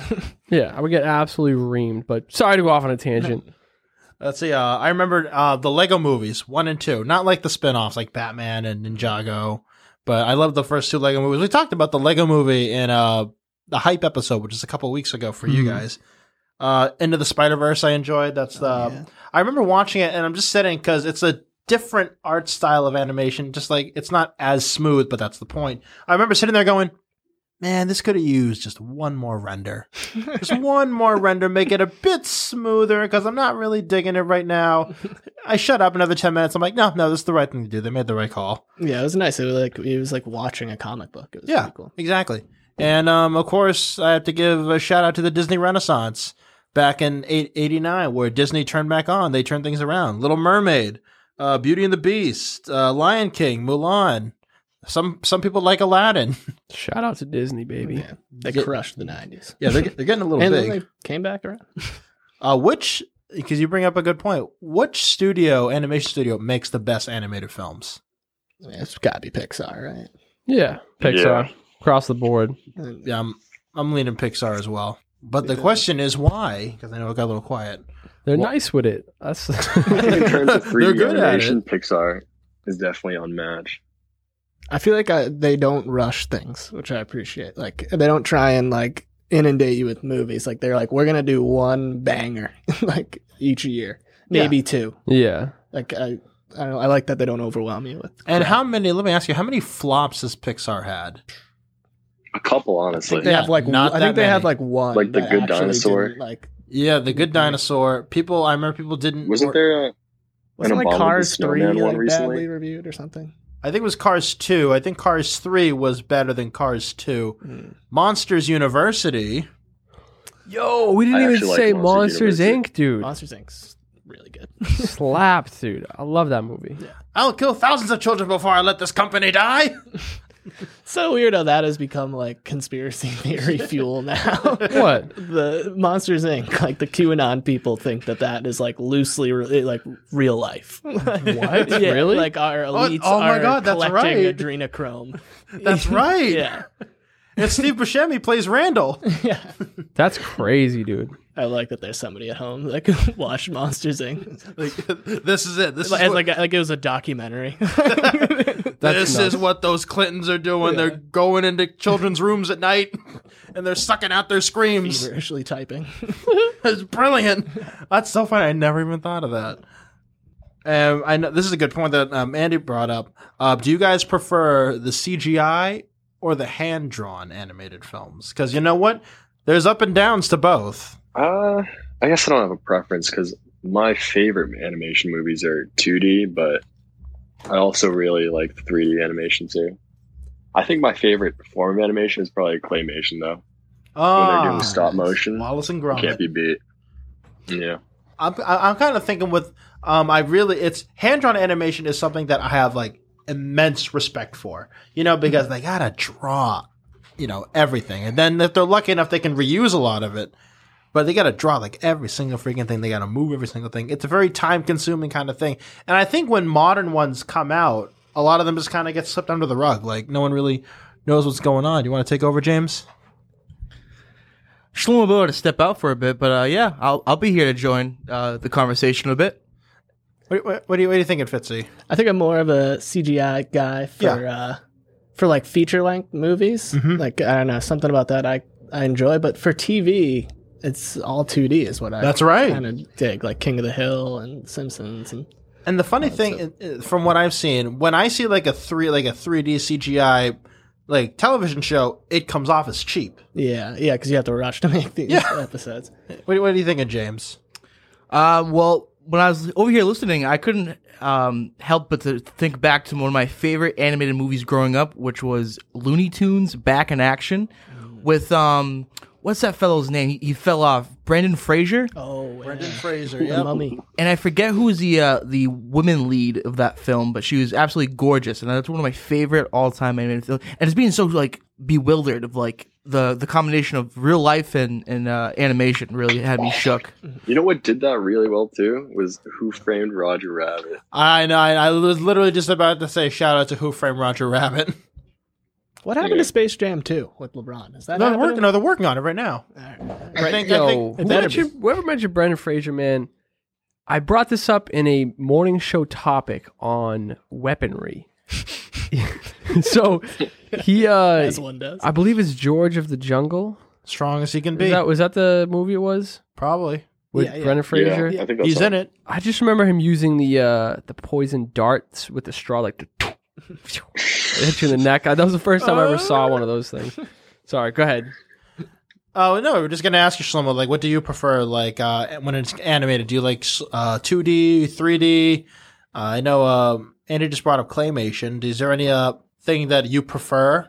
I will Anything say I you do not prefer claymation, uh, where it's like you know, I respect the art of it, where it's like frame by frame. Like that's very difficult to do, and it's very cool. But to watch it, I'm not really a fan of it, to be honest. Uh, I like the, you know, it's maybe it's because it's nostalgia, but like the Lion King, like the early '90s one, was that is that that's 2D, just regular 2D, right? Yeah. I like that. Just the movements. I get it's a little choppy or whatever, but I don't know. There's just sort of like a childlike, you know, wonder there. Where it's like I just remember sitting in front of my my big ass like VHS TV and just soaking it all in. I mean, that was like the peak of quality for me. I don't need no plasma screen, curve, HDMI, whatever. Yeah. 3D. Yeah, 3D TV, 4D, 4K. No. Give me, you know what I'm saying, just regular quality. I'm a simple guy. and that made that that that made that whole experience great for you, right? Oh yeah, dude. They would put it on a VHS for all you youngsters that don't know what that is. Which is essentially- The homicide. bubble case ruled. Remember Oh, the bubble oh, case? yeah. Dude, those suck. Essentially, you could beat the absolute hell out of it, and you just hit it, pop it in the rewinder, and it's good to go. Like those things were built for like having children. You can just nuclear smash. war. Yeah, you drop it off wherever the top shelf doesn't matter. Like it's ready to go. Uh, nowadays, you get a DVD and a little bit of scratch on it. There it goes. Oh my god! There Yeah. it goes. Like like one one one scratch, you're not gonna know. You're you're gonna miss paint me like one of your French girls. Facts. That's true. Yo, you know how vinyls came back around? I knew it. I, I, knew they can almost guarantee that VHSs will come back around. I agree. Because you know what? I think I thought tapes were coming back. You know why? Guardians of the Galaxy. Mm. Because Guardians of the Galaxy, Peter Quill walking around with a tape and a Walkman, and he listened to his awesome, ja- awesome jams mix. Mm-hmm. And then I'm all like, they're gonna come back. Tapes are gonna come back. Because I knew records were gonna come back. I literally like had all those record stores held on for another couple years. They would have made it all back. They'd have been fine. But you know, that's not what ended up happening. They had to redo all these new records now.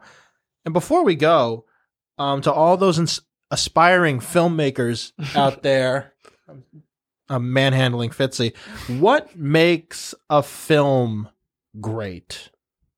Like when we like you know when you sit and you sit and you watch a good movie and you just go, "Wow, that was great."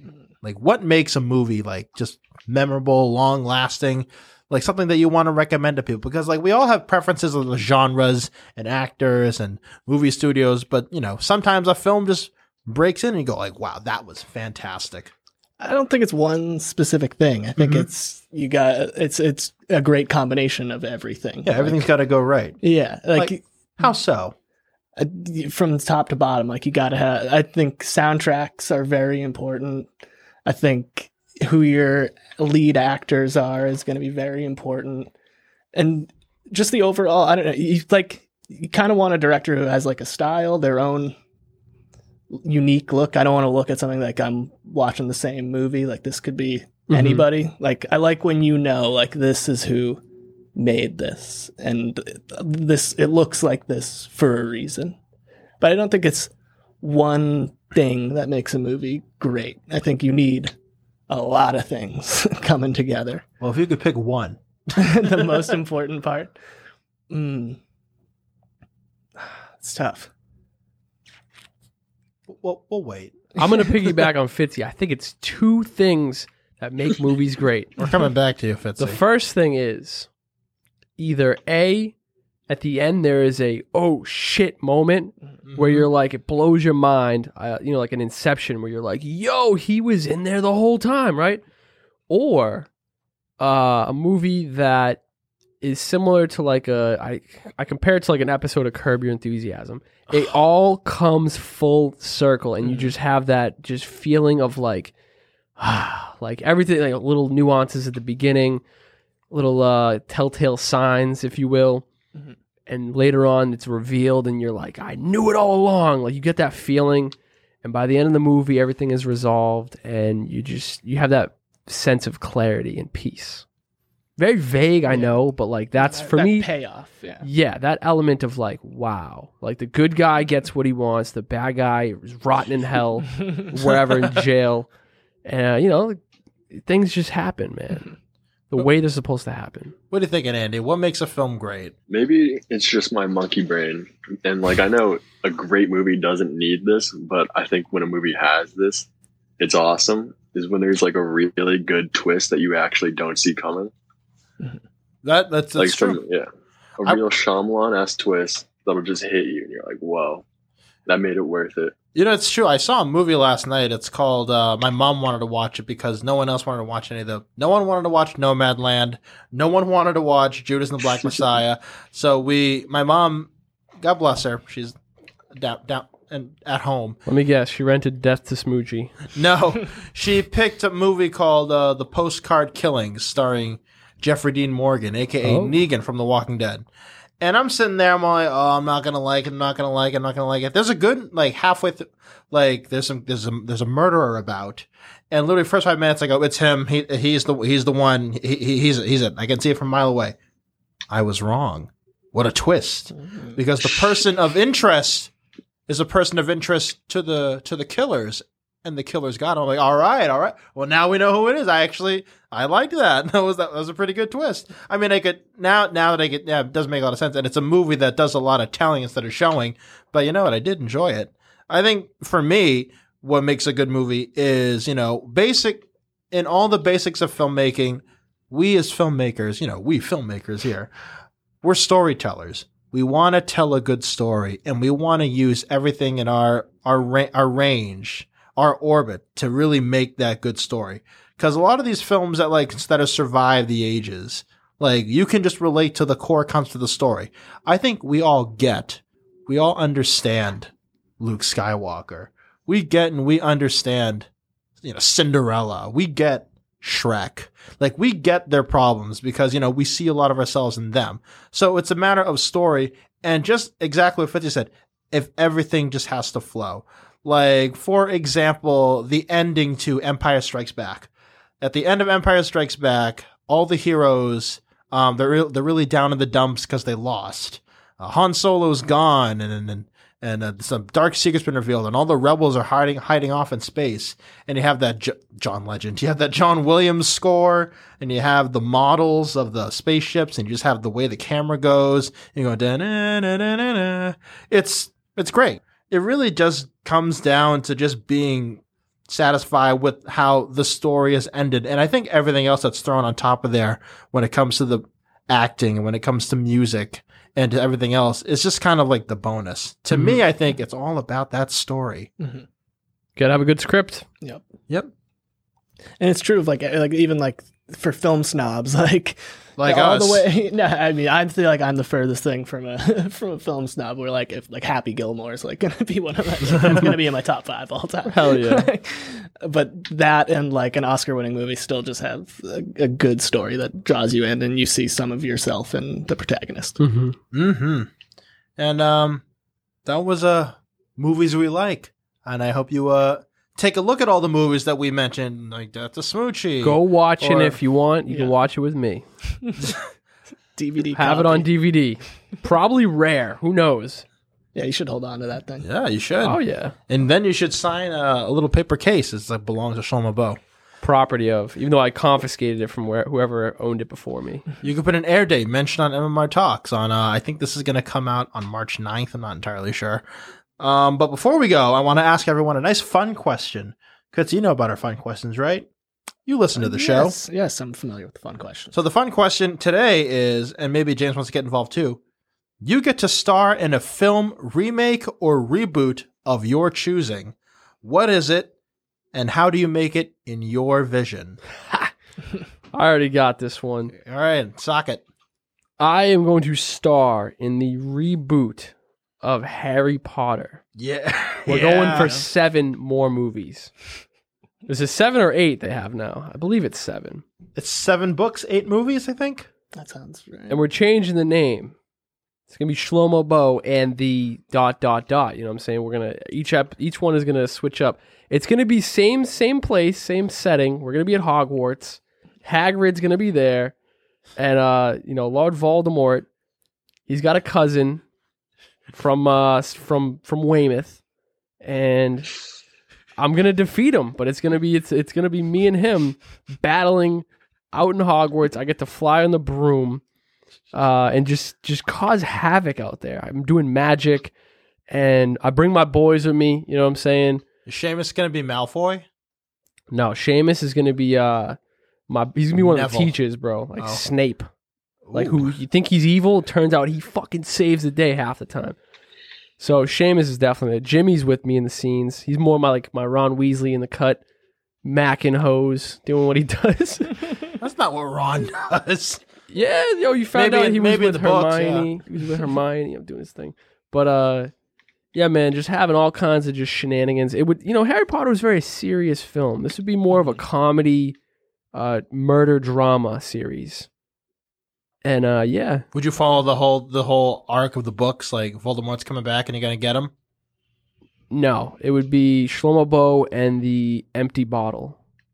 That'd be the first one. It ends with me smashing a bottle off of uh, the the antagonist's head to save the save the day. Not Professor Quirrell. Spoiler alert. Antonio, if you'd like, you could play the antagonist, my arch enemy. Oh, oh my god! I, I, I do a really good uh uh what's this guy? Who's the bad guy? Voldemort. No, no, no, different name. I killed it. Uh, moldy your so- name is moldy gonna be sword. nope. Your name is gonna be Smitty Peterson. I killed the boy. No, I changed it. You're gonna be Skippy Peterson, Not Skippy Peterson. and I'm gonna refer to you as Sir Skips a lot. And you're gonna be skipping along, and I'm gonna bottle you to the end. You. with that uh with that uh breakaway bottle that I don't see. Well, I don't have my glasses on. Here's the thing. You're, you're gonna be face down a pool of blood as the first movie is about to end.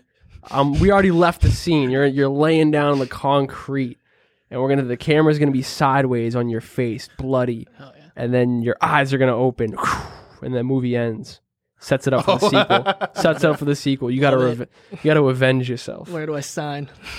I'm kind of thinking um one of my favorite film franchises that I really enjoy is uh the one with Chris Tucker and Jackie Chan, a little one called uh, Rush Hour. Ooh. Nice. So I want to start in the reboot of Rush Hour with, and it's easy to pick Kevin Hart, so I'm not going to pick Kevin Hart. So I'm picking like Hannibal Buress, Antonio Wangawelli, and Hannibal Buress in Rush Hours, the new four, five, and six. The only issue is I don't know what kind of crimes we're going to be able to solve.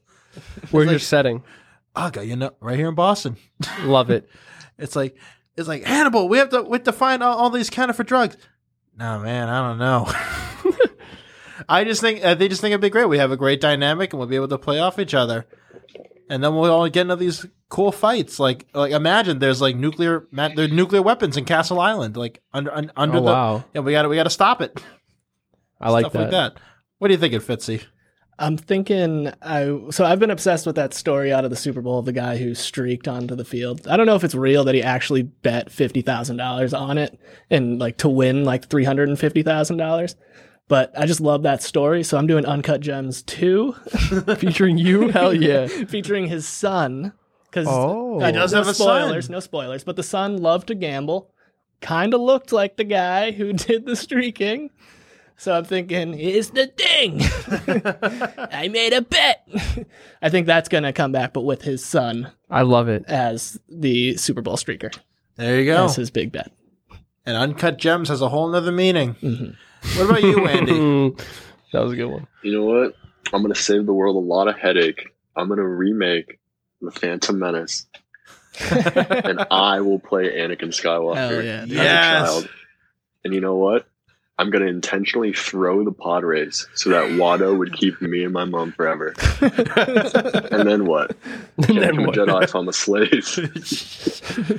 Can you uh, can you ask uh, if you're Natalie Portman if she's an angel? no, because I'll never meet her. It'll me, Shmi, and Watto for the rest of our lives. I love it. James, I know. I feel like James has something to say. James, you want to any reboots you want to do? Well, as as as much as I would love to reboot um, my role in Antonio versus Paper Gangster, Yeah, uh, cult classic we made in high school. Could forget. smacking the shit out of Fitzy.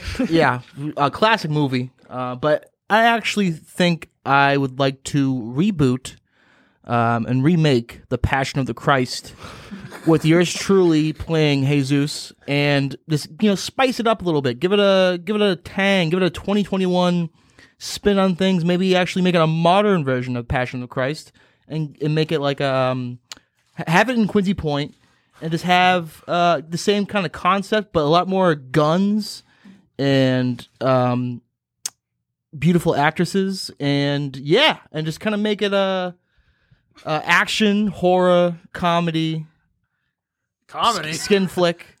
Um, Passion of the Christ with Jimmy Askins.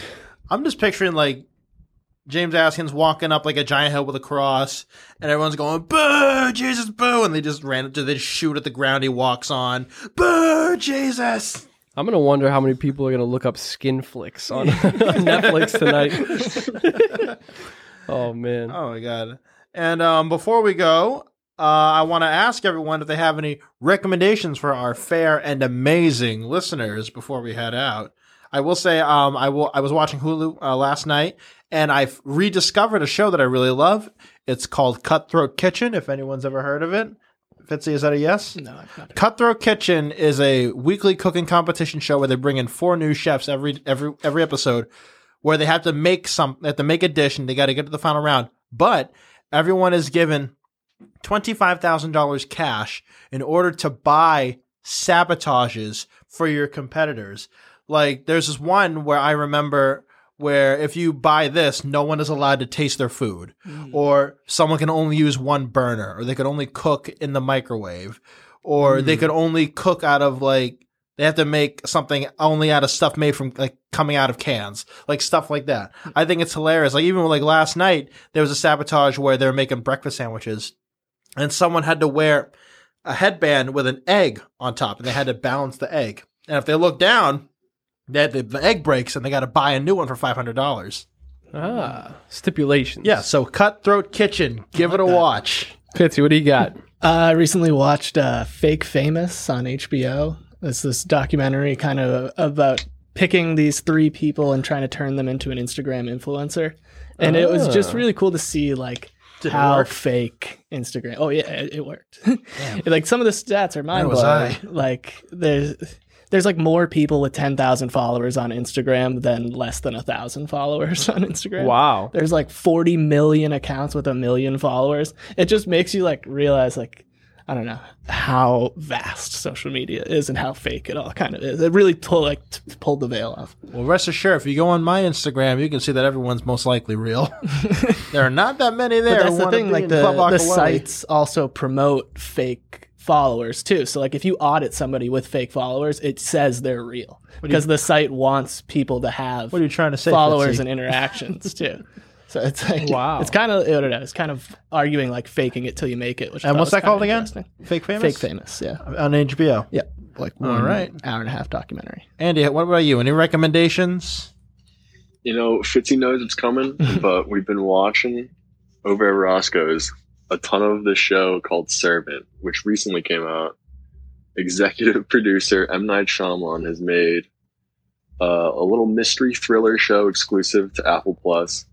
But I mean, you know, just do the free trial. There's there you go. a season, second season's out right now. It's six episodes in, but it's pretty crazy. I don't want to give any spoilers, but So it's about you know rich family hiring a nanny, and then things get crazy. We'll just say what happens from there on. And uh, Shlomo, any good promotions before we uh, head on uh, our separate ways? Yeah, you guys mentioned a few shows. I would like to mention a game. All right. And this is an oldie but a goodie. I recommend Words with Friends. Mm. Now, I got my Nana a cell phone for Christmas. That's nice of you. And she plays solitaire, the card game, by herself all like all the time. Well, so I downloaded that, but then I downloaded Words with Friends. I'm like, Nana, you know, if you want to get smoked, I challenged her to a game, and she still hasn't really figured out how to play me back yet.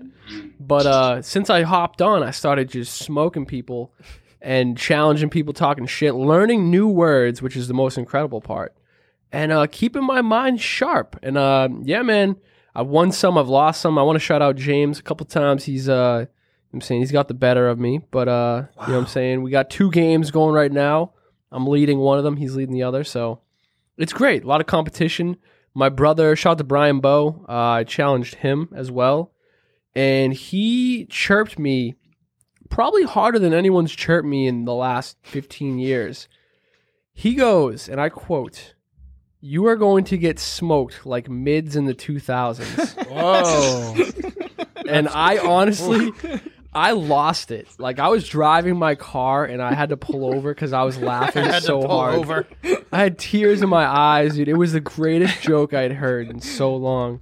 And the worst part about it is he was dead serious. Like he absolutely has been smoking me. So uh shout out to Brian and uh shout out to Words with Friends. It's a great way to, you know what I'm saying, keep your mind sharp, you know what I'm saying, learn some new words and uh stay connected with your friends during the pandemic. And anybody have anything to promote before we um, head on out? Fitzy, I know um, it's good to have you here, but I know you've got a lot of stuff going on. Yeah, if you want to check out some uh, sketch comedy on YouTube, go to Baggy Pants Films. We're also on Instagram, Baggy Pants Films. It's a it's a lot of fun, dumb.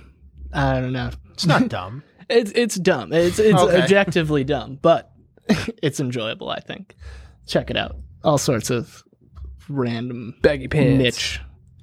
You can also check out the Mass Music Morning Show, which is on every mornings at 10 and again at 11. You can check out the Mass Music Radio store. And uh, what do we got? Uh, what do we got in Shlomo? Do we got any? Uh, what's the good? What's the good word? Oh, in the shop, baby, we got t-shirts, hats, beanies, tote bags, backpacks, hoodies, so much more. Check it out, massmusicradio.com slash shop. Uh, what else you want to promote, uh, Shlomo? Because I know. Oh, what about uh, when do one of our guest DJs come in usually? Saturdays, we have different guest DJs every week. Uh, we have for the next seven weeks, we're booked out. Uh, I'd like to promote this uh, new thing I just started. It's uh, my OnlyFans account, Oh, just for you go. freaks out there. No. I was gonna say, I'm like, I didn't know it got this bad. No, no. Hey, just, you know, any source of revenue is fine. But um, no, we have a Twitch stream up, which I, you know, I'm saying I want to get that going. We're we're playing our DJ sets on there, so if you'd like to check it out, get a glimpse of what the studio looks like and all that. And uh, our TikTok account has been popping. Shout out to James, and also our Twitter, because on Twitter and Instagram we've been doing a lot of giveaways on the morning I've morning show. noticed. I've noticed. So make sure you follow us there, and uh, you might win one of said items from the Mass Music Radio store. So check it out. And of course, if you liked this episode, you can listen to all the past episodes of MMR Talks. They're available for download wherever you find your favorite podcast. We are also live on Mass Music Radio on Tuesdays at 1 and again at 7 o'clock. And before we go, it's National Women's History Month of March. So shout out to Kathryn Bigelow for being the first woman to win an Academy Award for directing for The Hurt Locker. Haven't seen it, but good for her. Bigelow, good job. That's right. And also, and I have, a, I have a challenge for our listeners. If you like the show, get your friends to listen. Get two of them, and then they get two, and then we rule the world. Oh shit, Andy, do you have anything to say before we leave? Uh, well, you know me. Shout out Bravo Pizza. Big time. And uh, again, if you like us here, you can follow us at Mass Music Radio on Instagram. And guys, thank you so much for coming in. We talked about like a crap ton of movies. Maybe someday someone will compile the names of all the movies you talked about. And uh, thank you for joining in and listening. And we'll see you guys next time. Later. jane's got the hookup.